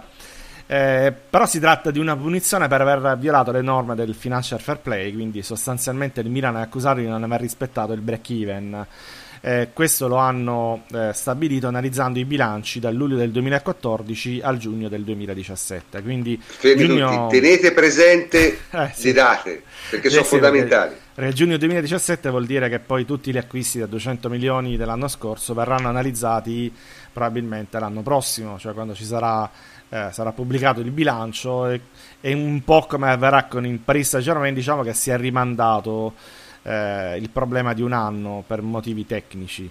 Eh, ciò detto, il Milan farà ricorso al TAS, il TAS di Losanna, eh, ha da 10 a credo 20-21 giorni di tempo per farlo. Ci saranno tre arbitri, uno scelto dal Milan, uno dall'UEFA e uno da Super Partes, che decideranno nel merito il futuro del Milan. Potranno decidere un po' di tutto, c'è ampia libertà, potranno decidere di confermare poi la sentenza dell'UEFA, potranno decidere di ridurla facendo ricadere poi l'esenzione in un settlement oppure di congelarla. Ad ogni modo, la partita più importante poi secondo me non è neanche quella che riguarda la prossima Europa League, perché alla fine sì, non la fai, sti cazzi dal punto di vista economico ci perdi qualcosa, ma non è quello. La vera partita è quella che si sta giocando poi a livello societario. Perché? Perché nel Milan, come dicevano, abbiamo parlato spesso, abbiamo spiegato diverse, in diverse puntate no? una situazione economica dei rossoneri al netto delle, delle fantasie erotiche. Il problema resta sempre lo stesso: che Mr. Lee eh, gli tocca restituire 380 milioni entro questo ottobre. Deve restituire al fondo Elliott che li ha anticipati prendendosi impegno tutto il Milan. Quindi E ovviamente non ce l'ha. e diciamo, ovviamente dire... Mister Listi 380 milioni non ce li ha nemmeno in foto eh, quindi deve riuscire eh, tradotto a vendere il club entro quella data anzi in realtà c'è una data ancora precedente che è quella del 6 luglio nella quale lì deve restituire assolutamente 32 milioni di euro ad Elliott altro anticipo eh, da parte del fondo eh, altrimenti sostanzialmente sarà già fuori cioè Elliott si riprende immediatamente il Milan. Ora questi 32 pare che li abbia trovati pare eh, inserendo dei soci di minoranza eccetera. Vediamo se è vero vediamo se riuscirà eh, a versarli entro il 6, luglio, il 6 luglio, questo gli permetterebbe di recuperare un po' di tempo e di avere poi fino a ottobre per avanzare queste, per fare queste trattative con gli americani che pare vogliono il Milan. Eh, altrimenti, nel caso in cui non dovesse averli, per lui sarebbe un bel casino perché dovrebbe anticipare eh, la cessione, anticiparla magari anche a ribasso pur di, di liberarsi, mh, mm, pur di non perdere tutto sostanzialmente. Eh, quindi la situazione del Milan non è assolutamente rosa. Eh, si tratta sempre di un club in vendita, come dicevamo da, eh, dall'anno scorso, e quindi ora la situazione si fa più complicata perché ci si avvicina sempre di più a quella data che è sempre stata il circoletto rosso, quella di ottobre in cui insomma entro, entro quella data lì che non c'è una lira deve sostanzialmente disfarsi della società. E sì, ora questo è un discorso molto interessante, però vorrei, vorrei far capire al nostro ascoltatore una cosa. Allora, diciamo, i provvedimenti o non provvedimenti presi contro Milan e PSG riguardano quello che è successo fino al 30 giugno 2017.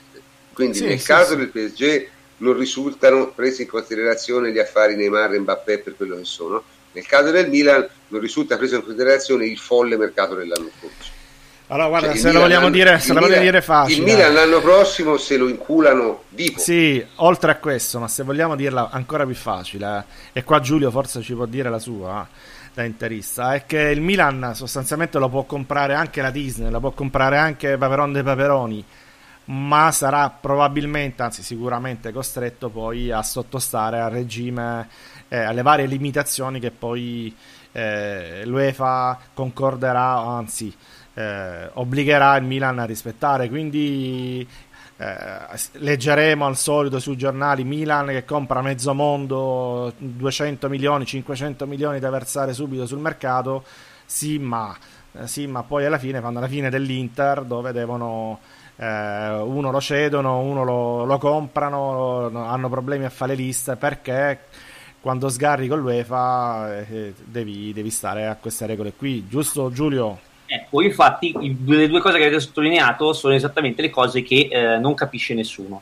Eh, uno appunto che è il giudizio sul, sul, passato e due quello che hai appena detto tu.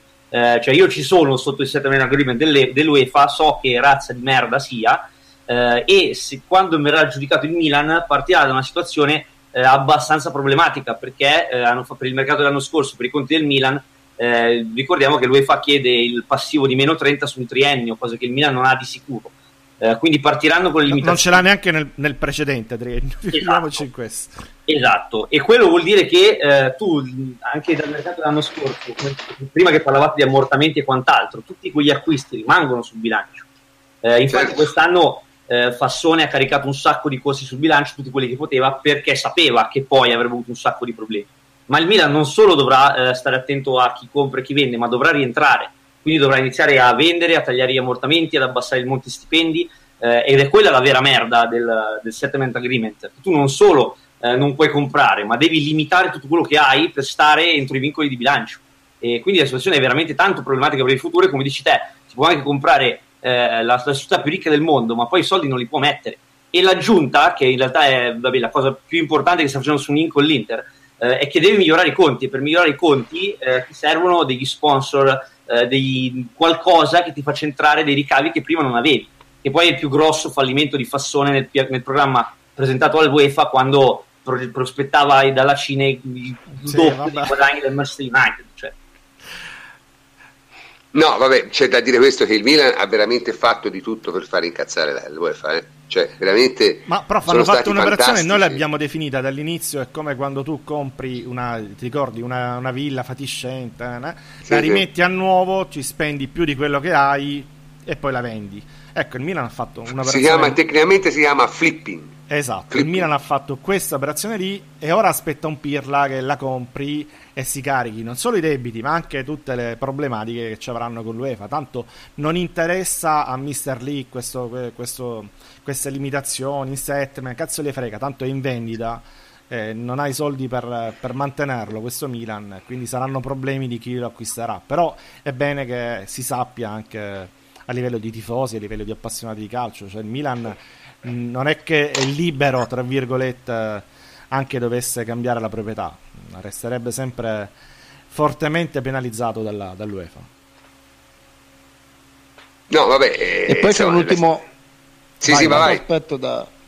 C'è un altro aspetto da considerare. Eh, come ho detto mille e mille volte, eh, la CFCB, il, il braccio che, che, che, rende operativo il financial fair play e tutte le sue regole, uh-huh. non è come l'agenzia delle entrate, non viene a farti le pulci su tutti i centesimi che spendi, è più come un collegio di revisori o di sindaci che ti consiglia delle eh, strategie di buona amministrazione e infatti spesso e volentieri eh, se anche tu non raggiungi precisamente i requisiti numerici però eh, oh, sei sulla, sulla, giusta strada ti, mh, mm, ti considerano comunque eh, diciamo soddisfacente e, e non ti sanzionano il problema qual è? Che nel momento in cui tu uh, tiri troppo la corda, perché la stessa Inter, il PSG e altre squadre sono state sanzionate, sono state messe sotto, o meglio, no, non sanzionate, sono state messe sotto vincoli più rigidi, eccetera, eccetera, ma eh, sempre in un'ottica di eh, comunque dimostrata collaborazione. E, e questo comporta, eh, ha comportato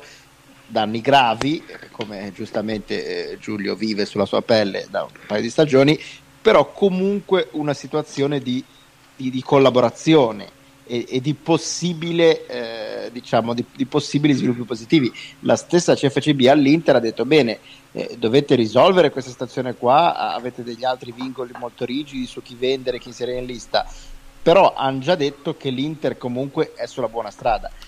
Il Milan in questo momento eh, parte da un presupposto molto diverso, cioè il Milan in questo momento è stato sanzionato per avere mh, sguaiatamente sforato i limiti e non solo i limiti del break even ma anche le regole in merito alla trasparenza eh, degli assetti societari, degli assetti proprietari e quant'altro.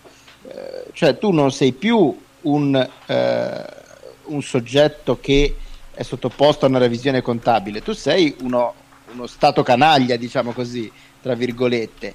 E, e questo, questo, cambia tutto perché a quel punto quelli che erano semplicemente dei revisori che ti consigliavano eh, delle, delle, buone pratiche a questo punto ti considerano un, un, uh, un colpevole, eh, diciamo un moroso uh, accertato e, e ti, nei prossimi anni anche se tu ti muoverai in un'ottica di miglioramento ti considereranno molto più severamente. Questo eh, non va sottolineato. Sì, no, va, va, va, va, detto che il Milan, al Milan gli è stato rifiutato sia il settlement sia il passo successivo. Cioè, sia volontari che la settlement. procedura come? Sia il volontari che il settlement. Sia il volontari che il settlement. Cioè, nel senso, questa procedura che è stata attivata per il Milan è stata attivata, credo, una volta sola dall'UEFA contro il Galatasaray, mi pare. Cioè, quindi è una cosa abbastanza straordinaria. Cioè, il Milan l'ha fatta veramente di cotte e di crude, ma noi da questi microfoni modestamente lo andiamo dicendo da due anni, quindi è una cosa di cui ci dobbiamo e ci, ci vogliamo e ci dobbiamo anche bullare, perché voglio dire, di fronte al, al desolante panorama della stampa italiana che, che, che, che, continua a chiudere gli occhi di fronte a questa cosa, noi siamo stati gli unici a dirlo e a prevedere esattamente più o meno quello che sarebbe successo.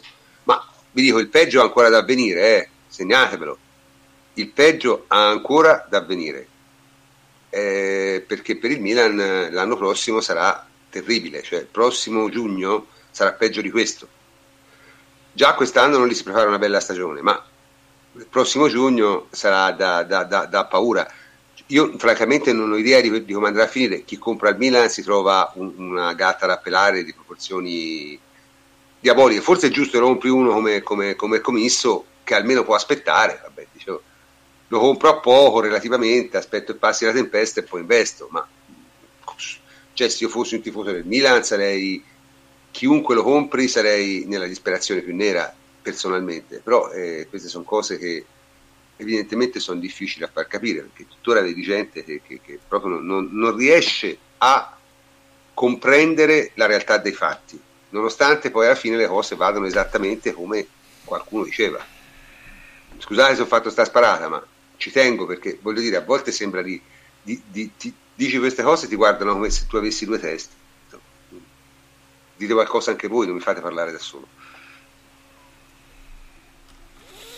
No, vabbè, prof, che ti devo dire? Eh, le abbiamo sempre dette queste cose qui. No, il problema è di informazione, secondo me. C'è poca informazione eh, su. Guarda, cioè, vedi la, la, prima pagina della Gazzetta di oggi: eh. Milan ha tutto tasse, cioè come quei cattivoni sporchi della UEFA, che poi dopo lo dicono Ma tanti sì, no, giornalisti, e poi dopo tu arrivi in tassa, ti, ti salva perché noi italiani siamo abituati che alla, c'è lo sconto. Il tasse, il tasse di solito oh cioè, come ha detto giustamente Fleccio, ci sta anche a gravi, eh. Appunto, ma noi siamo abituati allo sconto. No, no ma non è, non è, quello, è che se non, non ci saranno novità, cioè su che cosa vai a contestare? Ti hanno eh, rifiutato tutto, ti hanno detto che i tuoi bilanci non... Eh, non sono corretti. Non solo, non si fidano neanche dei, dei, soldi che c'hai. Che non sei credibile, cioè che la tua proprietà non è credibile. Non è, non è eh. che se vai al TAS gli chiedi un'altra opinione ti danno una, una risposta eh, diversa. Certo. Quindi...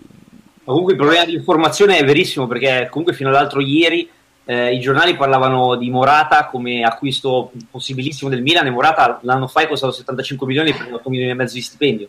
Ma anche, eh, ma anche con l'Inter stanno... hanno fatto così un pochettino prima, ti ricordi? Sì, sì, un ma... paio di anni fa... Ma quando, di tutti, quando, cioè, anche quando comprarono, parlando quando, quando entrò Suning, eh, sembrava sì, che... Però qui è proprio, cioè, mh, conoscendo già la situazione, essendoci già passati e sapendo quel Milan appunto deve, eh, deve fare ha questo tipo di giudizio davanti eccetera come fai a dire che il Milan ha 70 milioni di euro di budget per un centravanti punta morata? Ma poi dopo non dimentichiamoci una cosa che è successa a inizio della stagione cioè quando qualcuno avanzò dei dubbi legittimi cioè Pallotta d'amico cioè la reazione ufficiale del Milan avvenne sì, molto arroganti, con, molto arroganti. con Fassone, il, il, video, il fake taxi praticamente, era lì, faceva lo sborone, spiegava, cioè, che cazzo pensavano di fare? Cioè, poi dopo sì, gli sono dire... andati dietro, però dopo alla fine la realtà ti bussa e sei arrivato. Ma loro, loro pensavano di venderlo, a questo punto eh. speravano cioè, già sì. di aver venduto il Milan, di, di essersi tolto da tolti dalle, Però devi trovare palle, un pirla, eh, cioè... eh, non l'hanno trovato ancora, non l'hanno trovato. No. Eh, non è facile, eh, non è facile. No, non è fa- no, per niente, per niente, per niente. Comunque, pa- passiamo oltre, diciamo, passiamo all'altro punto della questione. Per un Milan che sta nell'angoscia, invece direi che sia Inter sia Roma, insomma, tutto sommato, stanno facendo cose abbastanza sensate, no? Davide. Sì, eh, poi dopo la, la, la Roma sta facendo la il mercato da Monci, cioè nel senso che certo, sta andando a prendere 27.000 giocatori, eh, tanti anche tantissimi giovani. Eh, vabbè, la notizia della serata per quanto riguarda l'Inter è l'accordo vicino per Politano. Eh, L'Inter ha tanti giovani della, della primavera eh, che suscitano interesse nelle, medio, nelle squadre di media classifica di Serie A. No, al di là delle battute sono anche forti, eh. sì, sono anche bravi, cioè sono di prospettiva, eh. cioè, nel eh, senso comunque anche... l'Inter ha un settore L'Inter lavora di... benissimo in settore giovane. E la primavera ha vinto ancora il campionato, quindi mh, mm, non è affatto malaccio, anzi tanti giocatori sono bravini. E sostanzialmente il Sassuolo vende Politano per 7 milioni in prestito oneroso con il diritto di riscatto fissato a 20 e poi dopo nella stessa operazione comprano Odgard e Adorante eh, valutati 7 milioni. Eh, quindi, Oddio, fa... sa tanto di, di, di maquillage contabile, eh, però... Eh, non ci stanno queste... Sì, oddio, sì. 7 milioni 7, 7, e poi dopo costa sui 20 milioni. Eh, comunque l'Inter finora il mercato sostanzialmente pur con uh, i vincoli, paletti che ancora ha preso una punta giovane. Poi dopo chiediamo a Giulio di, ha preso Giulio di, di Nangolan. Eh. Ha preso Samoa, ha preso Nangolan, quindi... Ma Samoa ancora no, veramente? Sì, credo che stiano aspettando, però non so che cosa, però sostanzialmente... Co- cosa aspettano però? Questo ah, non si boh, capisce. Non lo so, però insomma, direi che lo possiamo considerare un giocatore dell'Inter, almeno succeda qualcosa di clamoroso. Quindi l'Inter sicuramente rispetto alla base dell'anno scorso si è rinforzata al momento e chiaramente non ha una rosa all'altezza della, della Juventus come quella della Roma al momento sì. Il Napoli è un caso a parte perché sappiamo che al momento è fermo e poi dopo il Napoli comunque è una squadra che era di sistema e quindi tanti erano i meriti di Sare che valorizzava ora, ora molto di più quali gran giocatori. Ora, ora la sistema Ciccio al Napoli. Anche se Napoli un buon giocatore l'ha preso, eh, che arriva dalla, dal Betis, che è Fabian Ruiz. Sì. E ha preso Verdi, però Fabian Ruiz, che è un centrocampista, ah, sì, sì. è un ottimo giocatore questo, potrebbe fare molto bene. E invece per quanto riguarda la Roma sono le classiche operazioni alla, alla Monci, come si diceva prima, cioè hanno preso Cristante dall'Atalanta, hanno preso Pastore, sostanzialmente hanno rifatto il centrocampo.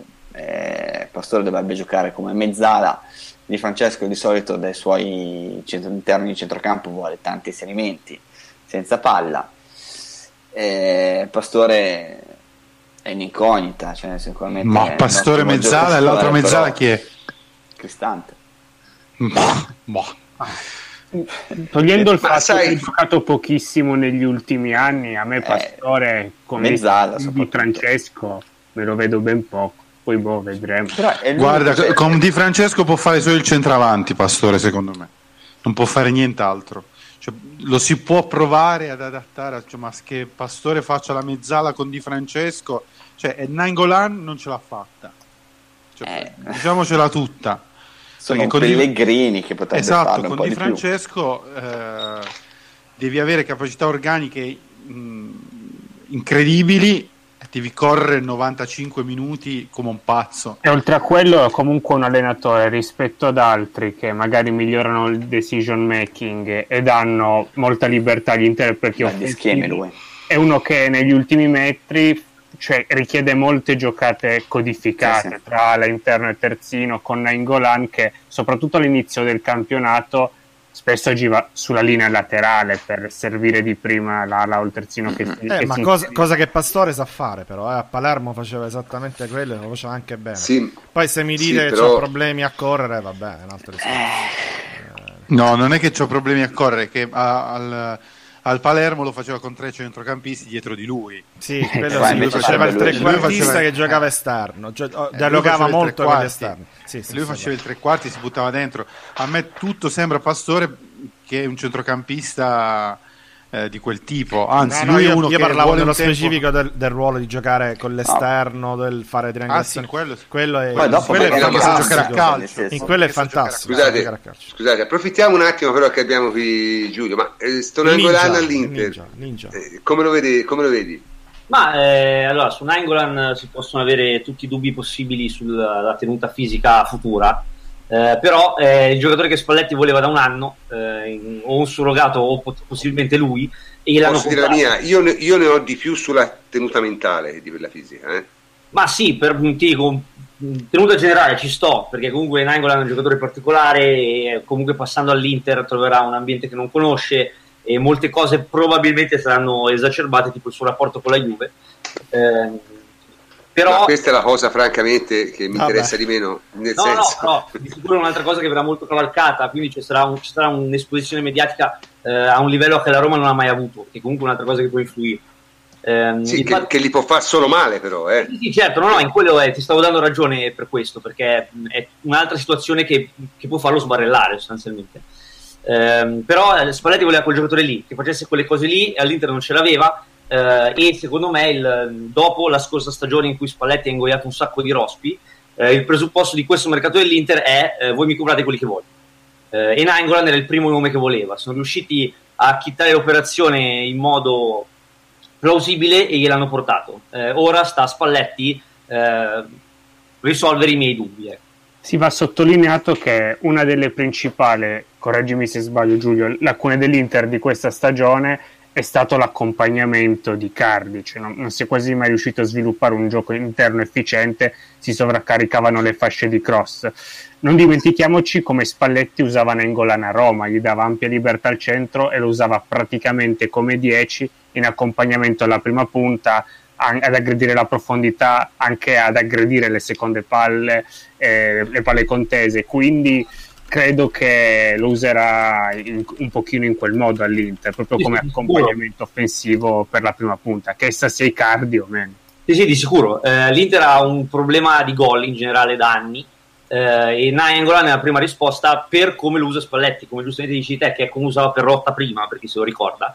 Eh, lui lo metterà appunto nella tre quarti offensiva, diciamo, a correre letteralmente avanti e indietro, eh, sfruttando i buchi eh, del campo e sfruttando i suoi strappi fisici per guadagnare dei, dei vantaggi in quella zona di campo. Eh, non vorrà di sicuro farlo giocare mediano e, e Nainggolan è il giocatore che si perché non c'è nessuno all'Inter che faccia quel lavoro lì. Eh, beh, poteva farlo Brozovic, ma non, ha, non, è mai stato continuo e poi è stato spostato indietro. All'inizio stagione si è provato Gio Mario, non ha funzionato. Borca Valero ovviamente non lo fa eh, e quindi serviva Nainggolan. Essenzialmente Nainggolan è arrivato. Io ripeto, ho, ho, io lo trovo un giocatore ampiamente in parabola discendente, ma questo già lo dicevo l'anno scorso. Eh, indubbiamente Spalletti comunque non è un coglione, quindi è uno che, che, che i giocatori l'ha sempre saputo in qualche maniera far, far rendere. Direi sì, che comunque l'Inter, diciamo, l'Inter e la Roma sono ben piazzati per arrivare secondi, ecco, mettiamola così, insomma, cioè, sono, sono presumibilmente le due squadre che lotteranno per il secondo posto questa è la mia, è la mia impressione. Beh, ma Napoli che... Sì? Spero non ci siano discussioni su questo, eh, perché cioè, che, che, si dica che il gap con la Juve è quello che dicevate prima ed è giusto così. Eh, le squadre che sono arrivate seconde negli ultimi anni hanno fatto praticamente le loro migliori stagioni storiche e appunto sono arrivate seconde. Quindi eh, di sicuro non è Nainggolan che fa colmare il gap con la Juve all'Inter, lo fa entrare nella lotta in Champions senza passare dai psicodrammi eh. dell'ultima giornata. Magari. Esatto, cioè l'obiettivo dell'Inter deve essere quello esatto. come quella della Roma. Cioè, la Roma sta cercando di avere due squadre, perché poi Di Francesco è uno che fa un ampio uso del turnover, e quindi eh, sta comprando anche cioè, 27 esterni, comunque ha comprato anche Clivert, ha preso Marcano in difesa, c'è la scommessa Coric eh, che dalla Dinamo Zagabria, eh, sì. ha preso un eh, difensore la, sconosciuto che ha 5 presenze in uh, seconda divisione francese che abbiamo da. Eh, ma se, mm, sì, la, la, Roma ha comprato per rivendere. Eh, eh, l'Inter, L'Inter, ha comprato per rinforzarsi. Per, per, cioè, la Roma ha fatto mm. un mix. Cioè, sì, sì, sì. Ha cercato però, però io voglio fare una domanda. Voglio fare una domanda. Ma secondo voi eh, questi acquisti sia dell'Inter, perché l'Inter ehm, adesso anche Politano, insomma qualche soldino lo sta spendendo, eh, prefigurano una cessione da parte di queste squadre, una grande cessione, oppure no? Oppure l'Inter può permettersi di continuare, perché mi pare che vogliano anche comprare un altro centrocampista da affiancare a Brozovic. No, quindi, sai, l'Inter, quindi l'Inter cioè, mh, vendono i cardi e comprano sì, ma se te, se te vendi cioè, se te vendi Hardy e tieni Politano, cali di sette categorie, cioè loro hanno lo stesso problema. No, ma vabbè, è chiaro, no, non Politano, abbiamo... prendere un eh, vabbè, ma non è che, eh sì, ma chi? No, loro cioè, hanno un altro problema, prof, che è quello di abbassare il costo degli ammortamenti annui. Mm. E questo lo fai soltanto rinunciando a qualche giocatore che co- ti costa, ti costa tra- tanto. Quindi credo che la, la strada sia quella di una cessione. Cioè io io credo che si siano assicurati il giocatore che voleva Spalletti e ora però in cambio chiederanno, do, dovranno chiedergli qualche sacrificio. Vendere, dubito che possano vendere Cardi perché Cardi no, vabbè, non parlavo di Cardi eh, parlavo no, vabbè, o, io dico una cessione non dico i Cardi dico una Beh, cessione sì, una cessione importante la fanno oppure possono permettersi di non farla questa è la mia domanda allora, secondo eh, me, secondo me anche, vale anche per la Roma. La Roma la deve secondo fare, me, la farà. Secondo me l'Inter potrebbe permettersi di non farla. La Roma la deve fare e sarà il portiere. Sarà Alison, sicuramente. È abbastanza scritta. Mm. Io vi dico, come dicevate prima, l'Inter è in una situazione simile, simile, a quella della Juve da questo punto di vista, nel senso che ha fatto gli acquisti che doveva fare per risolvere delle lacune abbastanza evidenti di rosa, eh, diciamo inserendoli in un contesto, come dicevate prima, di maquillage del, del bilancio, sfruttando eh, i giovani, sfruttando le plusvalenze, eccetera. Eh, e adesso, tra virgolette, si siede e aspetta di, di capire come eh, far quadrare le altre cose. Alla fine l'Inter eh, con Politano che va a chiudere il ruolo di riserva d'attacco che mancava, che però sostanzialmente non pesa eh, su questo bilancio perché è coperto dai giovani per il prestito. Eh, L'Inter deve risolvere un, un buco di rosa enorme che è il titolare di Candreva e quello sarà secondo me l'unico acquisto che l'Inter pagherà veramente. Eh, e poi vedrà cos'altro riesce a fare e in che modo. Eh, però adesso è più una questione d'attesa, cioè chiusa la questione plusvalenze, eh, coperto questo bilancio, l'Inter per ora è a posto e vede un po' come si evolvono le cose. Eh, non penso che abbia bisogno di una grossa cessione perché il bilancio è a posto e poi al massimo vedono come risolverla eh, in altri modi. Anche perché le grosse cessioni possibili dell'Inter sono solo due, Skriniar e Riccardo. Esatto. Perisic forse e a chi. Eh, dipende, deve arrivare un'offerta folle, però come dicevi prima, eh, per Higuain, cioè se tu vendi Perisic, Cardi, eh, Skriniar, tu ti crei comunque un problema di rosa che devi andare a colmare eh, e non è così scontato riuscirci. Sì, Comunque però io... è presto, siamo ancora a luglio, però io i dubbi, se posso, ce li ho sempre più e solo sul Napoli tra le squadre di, eh, di vertice perché questo cambio no, il Napoli secondo Ancelotti me, il Napoli secondo me il Napoli è andato per nulla eh, qui si, non si riesce a capire nella chat se siamo live siamo live però siamo live siamo live, vai, siamo live. Va, sì sì sì perfetto no no, no eh, allora, allora se, sia, se, siamo live eh, siamo, siamo in tempo per parlare dei mondiali allora è un problema di splica sì adesso dobbiamo parlare dei mondiali io volevo scatenare volevo scatenare Fleccio Freccio, ma che ha fatto la Germania? Che ha combinato? Cioè, com'è possibile? Beh, intanto una grossa mano gliel'ho data eh, denunciandola a destra e manca come la mia assoluta favorita e questo già era un discreto bacio della morte, così come per il Marocco che era la mia squadra rivelazione. E la Germania, come spesso succede alle squadre campioni del mondo, eh, ha pensato di essere invincibile, ha pensato che il, il, il gruppo storico dei suoi giocatori eh, eh, campioni andasse bene così e non necessitasse di alcun miglioramento e ha approcciato le partite come se si giocasse quattro anni fa.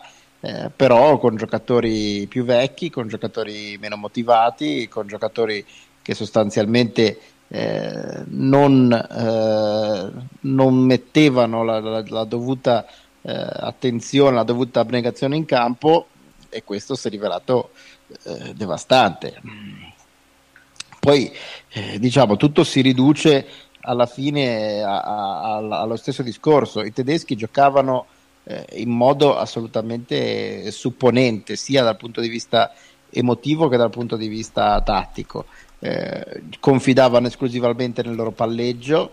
Eh, ogni volta che perdevano palla erano molto lenti a rientrare e a rimettersi in posizione a seguire gli avversari.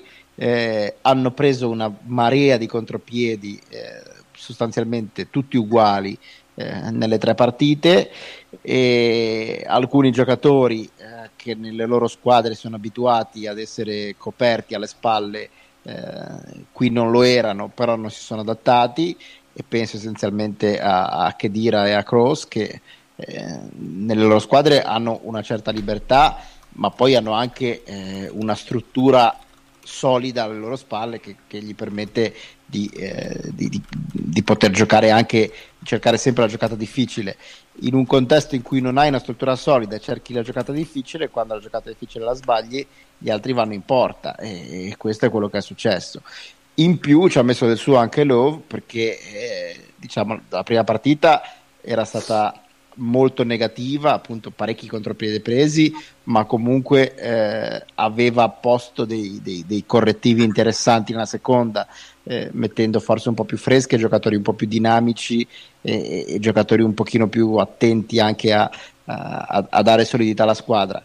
Eh, nella terza ha di nuovo messo una formazione assolutamente eh, che si può definire secondo me soltanto supponente e pur dovendo soltanto pareggiare e, e poi inizialmente pareggiare, poi vincere contro una squadra obiettivamente modesta, non solo ha perso, ma ha perso male perché la Corea, se qualcuno l'ha vista, non è che ha vinto, la Corea avrebbe potuto finire essere 3 a 0 già 20 minuti sì. prima di quando è stato il primo gol. Ma infatti, Quindi... Fleccio, volevo dire che la Germania non è che ha giocato come 4 anni fa, ma come 40 anni fa, perché giocava col 2-3-5 come il River Plate della macchina. sì. sì, eh, sì. E, e, proprio c'è, ma anche in capacità il, il di trovare la, giusti la, correttivi durante la partita. La macchina con, con Pedernera, eh? cioè, ma non solo non trovare i correttivi, ma trovarli e poi eh, sì, sì, mette, metterli da parte perché tanto, vabbè, tanto la Corea la battiamo Beh. e giochiamo con eh. quelli del, del mondiale, sì. ma, ma non, non, si vince così. Sì, ma la prima partita col Messico, secondo me, aveva già fatto capire tutto. Fatto, prima di tutto si era capito che, insomma, Chloe non, non, ancora, non si era ancora reso conto che un atteggiamento così era insostenibile perché il Messico non si è neanche dovuto impegnare per ribaltare il Messico terrificante più, più, che altro, più, che altro, il Messico ha sbagliato 8 contropiedi di superiorità numerica. Idem la Corea cioè, ma... ogni palla recuperata consisteva in una marcature ris- preventive e, e, volevo arrivare, e volevo arrivare lì Antonio cioè e pur sapendo le caratteristiche della tua squadra pur sapendo le caratteristiche del Messico non ha messo uno straccio di marcatura preventiva, non c'era il minimo meccanismo di riaggressione o copertura in transizione negativa.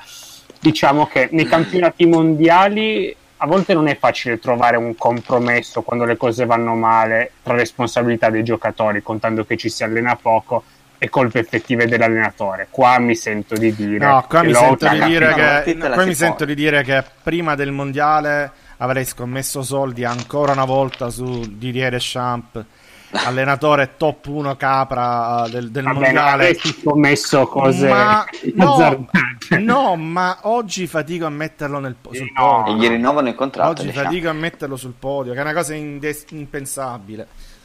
Ma la prima partita si Conte Costuraro e, e arrivava ai quarti in semifinale. eh, però sono d'accordo Davide che la, si può nel senso la tua cioè tu puoi avere le tue idee, arrivare ai mondiali con uh, facciamo un gioco interno, alziamo subito i terzini, sono terzini che ci danno l'ampiezza. Però se tu sei un allenatore, vedi quello che ti dice il campo e già durante, cioè tu hai visto il primo tempo della, della gara col Messico e dici cazzo, ok, merda. Mm, loro giocano così, eh, non ci concedono in centro, te, ci mandano sulle fasce e poi dopo ci mangiano sopra perché ti, ci ripartono proprio al contropiede allora che cosa faccio? Tengo i terzini un po' più bloccati, do ampiezza con, uh, con gli esterni, eh, a centrocampo metto un mediano, cross che dire se voglio farli giocare, li faccio giocare come giocano nei club, ci provo almeno, gli metto uno che mi dà equilibrio, un centrocampista davanti alla difesa e faccio questo, cioè bastava veramente poco alla Germania per fare una partita ordinata anche contro la Corea del Sud. Infatti Perché io... poi dopo se tu fai le partite alla cazzo di cane eh, e, con supponenza. E poi dopo sono i mondiali cioè eh, da un punto di se sei in difficoltà e subentra anche la difficoltà emotiva perché se non approcci la partita la Germania è partita per fare il pareggino poi dopo tanto casomai il gol lo facciamo. E poi dopo subentrano gli altri risultati gli avversari non è che ti stendono il tappeto rosso cioè vogliono vincere. La Corea voleva vincere. E poi dopo vai in difficoltà tu Scusate un attimo, scusate un secondo, mi dicono dalla regia che stiamo avendo problemi tecnici perché siamo in troppi, in troppi sulla chat. Ora io mi secca dover per forza salutare il nostro ospite, però eh, in sette non possiamo più stare. Capo, dico Quindi... l'ultima cosa, l'ultimo inciso sulla Germania. Eh, sono sì. velocissimo. E l'aggravante di tutto questo discorso giustissimo è che la cosa che io non riesco a capire è perché Lova abbia deciso di abbandonare il centrocampo. Comunque la forza della Germania, campione del mondo, era il, il centrocampo che riusciva a tenere palla, a farla girare, eccetera, e lui ha, dis- ha, deciso di distruggerlo completamente per adottare questo schema larghissimo e lunghissimo. Ed è una cosa che non riesco assolutamente a spiegarmi per un uomo che doveva conoscere perfettamente i suoi uomini. Fine. Giulio, io ti ringrazio di aver partecipato con noi. Scusami, ma in, in sette non no. possiamo più stare perché abbiamo. Ma tanto andiamo a chiudere anche noi. Tanto andiamo a chiudere anche noi, ma si fa per avere chiusura. Ti ringraziamo molto e ti salutiamo. Grazie ciao. a voi, buonanotte a tutti. Ciao, ciao. Ciao. Allora, eh, mi scuso con i nostri ascoltatori, ma purtroppo noi andiamo con mezzi non professionali e quindi probabilmente la, la chat in 7 aveva qualche problema. Qualche problema. Comunque, per chiudere rapidamente, rimane, eh, c'era qualcuno che voleva dire qualcosa sulla Germania ancora o no? Mi sembra l'abbiamo esaminata abbastanza. Parliamo un attimo degli ottavi così come si sono diciamo, configurati. No? Allora, li leggo uno per uno, dico due parole, poi chi vuole intervenire interviene. Uruguay-Portogallo, bella partita, eh? cioè, secondo me è favorito l'Uruguay, però Portogallo è una squadra che ha grande esperienza, grande cosa. Brasile-Messico, favorito il Messico, eh, favorito il Brasile, scusate, però il Messico è una squadra in, in attesa. Belgio-Giappone, boh, dovrei dire il Belgio, ma non me la sento, secondo me giocano troppo male. Spagna-Russia, Spagna favorita, però la Russia gioca in casa. Croazia-Danimarca, Croazia sempre. Colombia-Inghilterra, Colombia sempre. Svezia-Svizzera, boh, non lo so. E infine, e infine Francia-Argentina, che secondo me sarebbe la Francia super favorita, ma con chance può succedere qualunque cosa. Beh, dipende da Messi che formazione mette. Eh, prof, eh, sì, infatti, infatti. No, sì, secondo me l'Argentina, l'Argentina che abbiamo visto è, non è un'Argentina che può, nonostante Deschamps, può tenere comunque il centrocampo e il ritmo che darà la Francia perché è capace di ribaltare l'azione molto più velocemente. Non lo so, l'Argentina ha sofferto tantissimo contro avversari davvero indecenti cioè, ed è costretta a giocare a centrocampo con Banega e Mascherano. Non lo so, io... Ma Mascherano mi ha fatto tenerezza. Eh sì, no, l'Argentina la vedo male, voglio dire. Anche io la vedo malissimo, però sai... La vedo male. Poi c'è, c'è, sempre Messi, insomma, esatto, alla fine sta accende Messi, fa due accelerazioni e, e amen. Eh, invece il Brasile mi... Eh, il Brasile è una squadra che ha iniziato maluccio però è una squadra che ogni partita mette qualcosa, mette minuti alla prestazione, quindi secondo me il Brasile arriva in fondo. Sì. Eh, per come la vedo io, almeno poi la Spagna è favorita almeno ad arrivare in semifinale anche contro la Croazia, perché secondo me la Croazia mh, dietro balla molto e n- non mi piace tantissimo. Mm. Mm, Almeno queste sono Anche le mie impressioni. La Spagna, cioè, finora proprio non mi ha impressionato. Cioè, poi dopo non hanno allenatore. La gara più difficile e poi ma- malino, anzi, eh. abbastanza male contro Iran e Marocco. Poi non hanno allenatore, cioè, secondo me eh, arriva il eh, momento in cui gli allenatori contano. Cioè, eh, noi, cioè, l'ultima volta che abbiamo fatto veramente bene, cioè, avevamo degli allenatori in panchina. Non, non cioè, il fatto è che ormai mm, tutte le nazionali. Conte, so... Conte avevamo Conte allenatore. Eh, Do Conte, ma anche con, uh, con Lippi, cioè, sostanzialmente quando sei andato, i correttivi in corsa e tutto. Eh, ormai tutte le nazionali stanno a difendersi in maniera ordinata, in maniera compatta. E quindi devi essere bravo a leggere quello che ti dice il campo e, e fare dei, appunto dei correttivi, cioè saper attaccare in maniera diversa. Ma io l'Argentina c'è una squadra che non riesce ad andare a piazza, così come la Germania, anche la Spagna è lenta. E anche la Spagna la piazza non riesce a sfruttarla. Cioè, ormai sono tutte squadre che si mettono lì tranquillamente con le due linee di 4, si difendono con il 4-4-2 ti negano la profondità e, e, grosse difficoltà. Sì, le piccole sanno che non essendoci, alle- non essendoci il modo di allenarsi eh sì. con efficienze per tempo prolungato, le fasi offensive sono molto meno efficienti di quelle di una squadra di club perché sono giocatori che si conoscono esatto. meno, sono meno fluide, sono più lente, mancano quelle connessioni eh, così puntuali e vedi catenacci ignobili come quello dell'Iran o altri perché sanno che minimizzano i rischi molto più di quanto non succederebbe in partite di club. Sì, aggiungiamo prof che comunque è un campionato del mondo completamente diverso dal calcio che siamo abituati a guardare mm. con le squadre di club, sia dal punto di ah, vista beh, atletico sempre, che sempre, dal punto però. di vista tattico, proprio c'è una differenza incredibile. Eh, cioè, livellato in basso, secondo me. Beh, la ragione per la quale se, se non sono ossessionati, invasati da qualche scia chimica emotiva. Il Brasile è una squadra che può veramente vincere, che comunque è abbastanza ordinata e ha talento. Sì, eh, il Brasile ha uno stampo europeo, no? Cioè, sì. Sembra una squadra eh, più europea, per quanto sia sempre comunque il Brasile. Un'altra osservazione un po' interessante secondo me, anche se a mio avviso usciranno contro la Colombia, dopo decenni con la, col mito della forza fisica, del, del caos e tutto quanto, vedere comunque un'Inghilterra che con questi principi che un pochino prende da Guardiola e forse anche da Pocettino che con rombo in impostazione basso che prova ad attirare l'avversario in pressing che gioca a palla a terra è comunque una rivoluzione non scontata, ecco, che un pochino manifesta anche la crescita del calcio inglese degli, ultimi anni, degli ultimissimi anni, perlomeno quello di alto livello. Poi vedremo se andranno fino in fondo, ma io penso proprio di no comunque.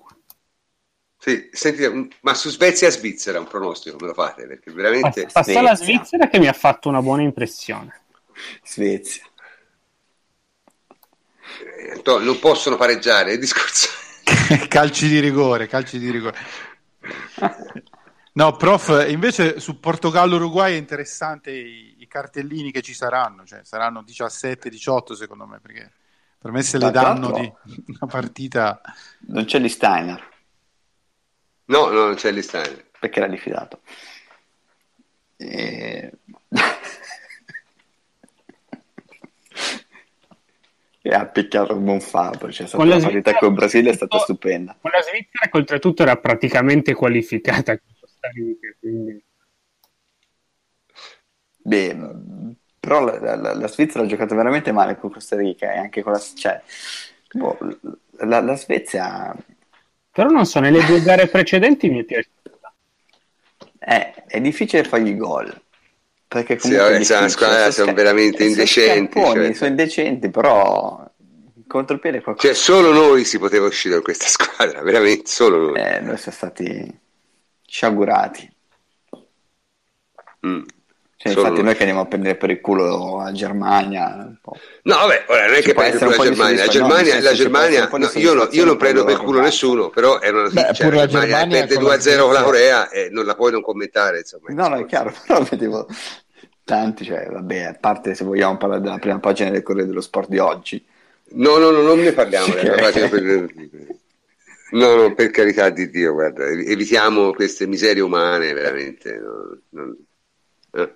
Ok, comunque, vabbè, eh, diciamo, questi, questi, ottavi sono abbastanza interessanti. Io mm, non lo so, qualche partita la guarderò, sicuramente ne parleremo, credo, perché ci saranno tutti gli ottavi, penso per la nostra prossima prossimo podcast, che sarà tra una settimana esatta, si saranno tutti giocati, quindi avremo praticamente l'allineamento dei quarti e riusciremo a... Eh, mh, mm, avere una visione un po' più chiara. Qui mi dicono che ancora una volta ci sono dei problemi tecnici. Eh, vabbè, eh, eh, stasera è una serata terribile così. Comunque a questo punto direi, visto tutto, penso che si possa tranquillamente chiudere questa trasmissione e quindi comincio a salutare i miei complici di sempre, cioè il plenipotenziario Antonio Corsa. Ciao Antonio. Ciao prof, se mi sentite alla prossima. Francesco Andrianopoli, ciao Francesco. Ciao prof, buonanotte a tutti. Jacopo Azzolini, ciao Jacopo. Ciao prof, buonanotte a tutti. Eh, Davide Terruzzi, ciao Davide. Buonanotte prof, ciao a tutti. E Enrico Ferrari. Ciao ragazzi, ciao, buonanotte a tutti. Ok, stasera è stata una trasmissione un po' problematica, ma comunque l'abbiamo portata a fondo. Speriamo di riuscire a risolvere questi problemi tecnici, anche se pre- presumiamo che dipenda dal fatto che oh, stasera abbiamo un po' esagerato, insomma, siamo un po' overestesi, come si dice. Comunque, anche per stasera io sono il professor Cantor e vi saluto. Ci sentiamo tra una settimana.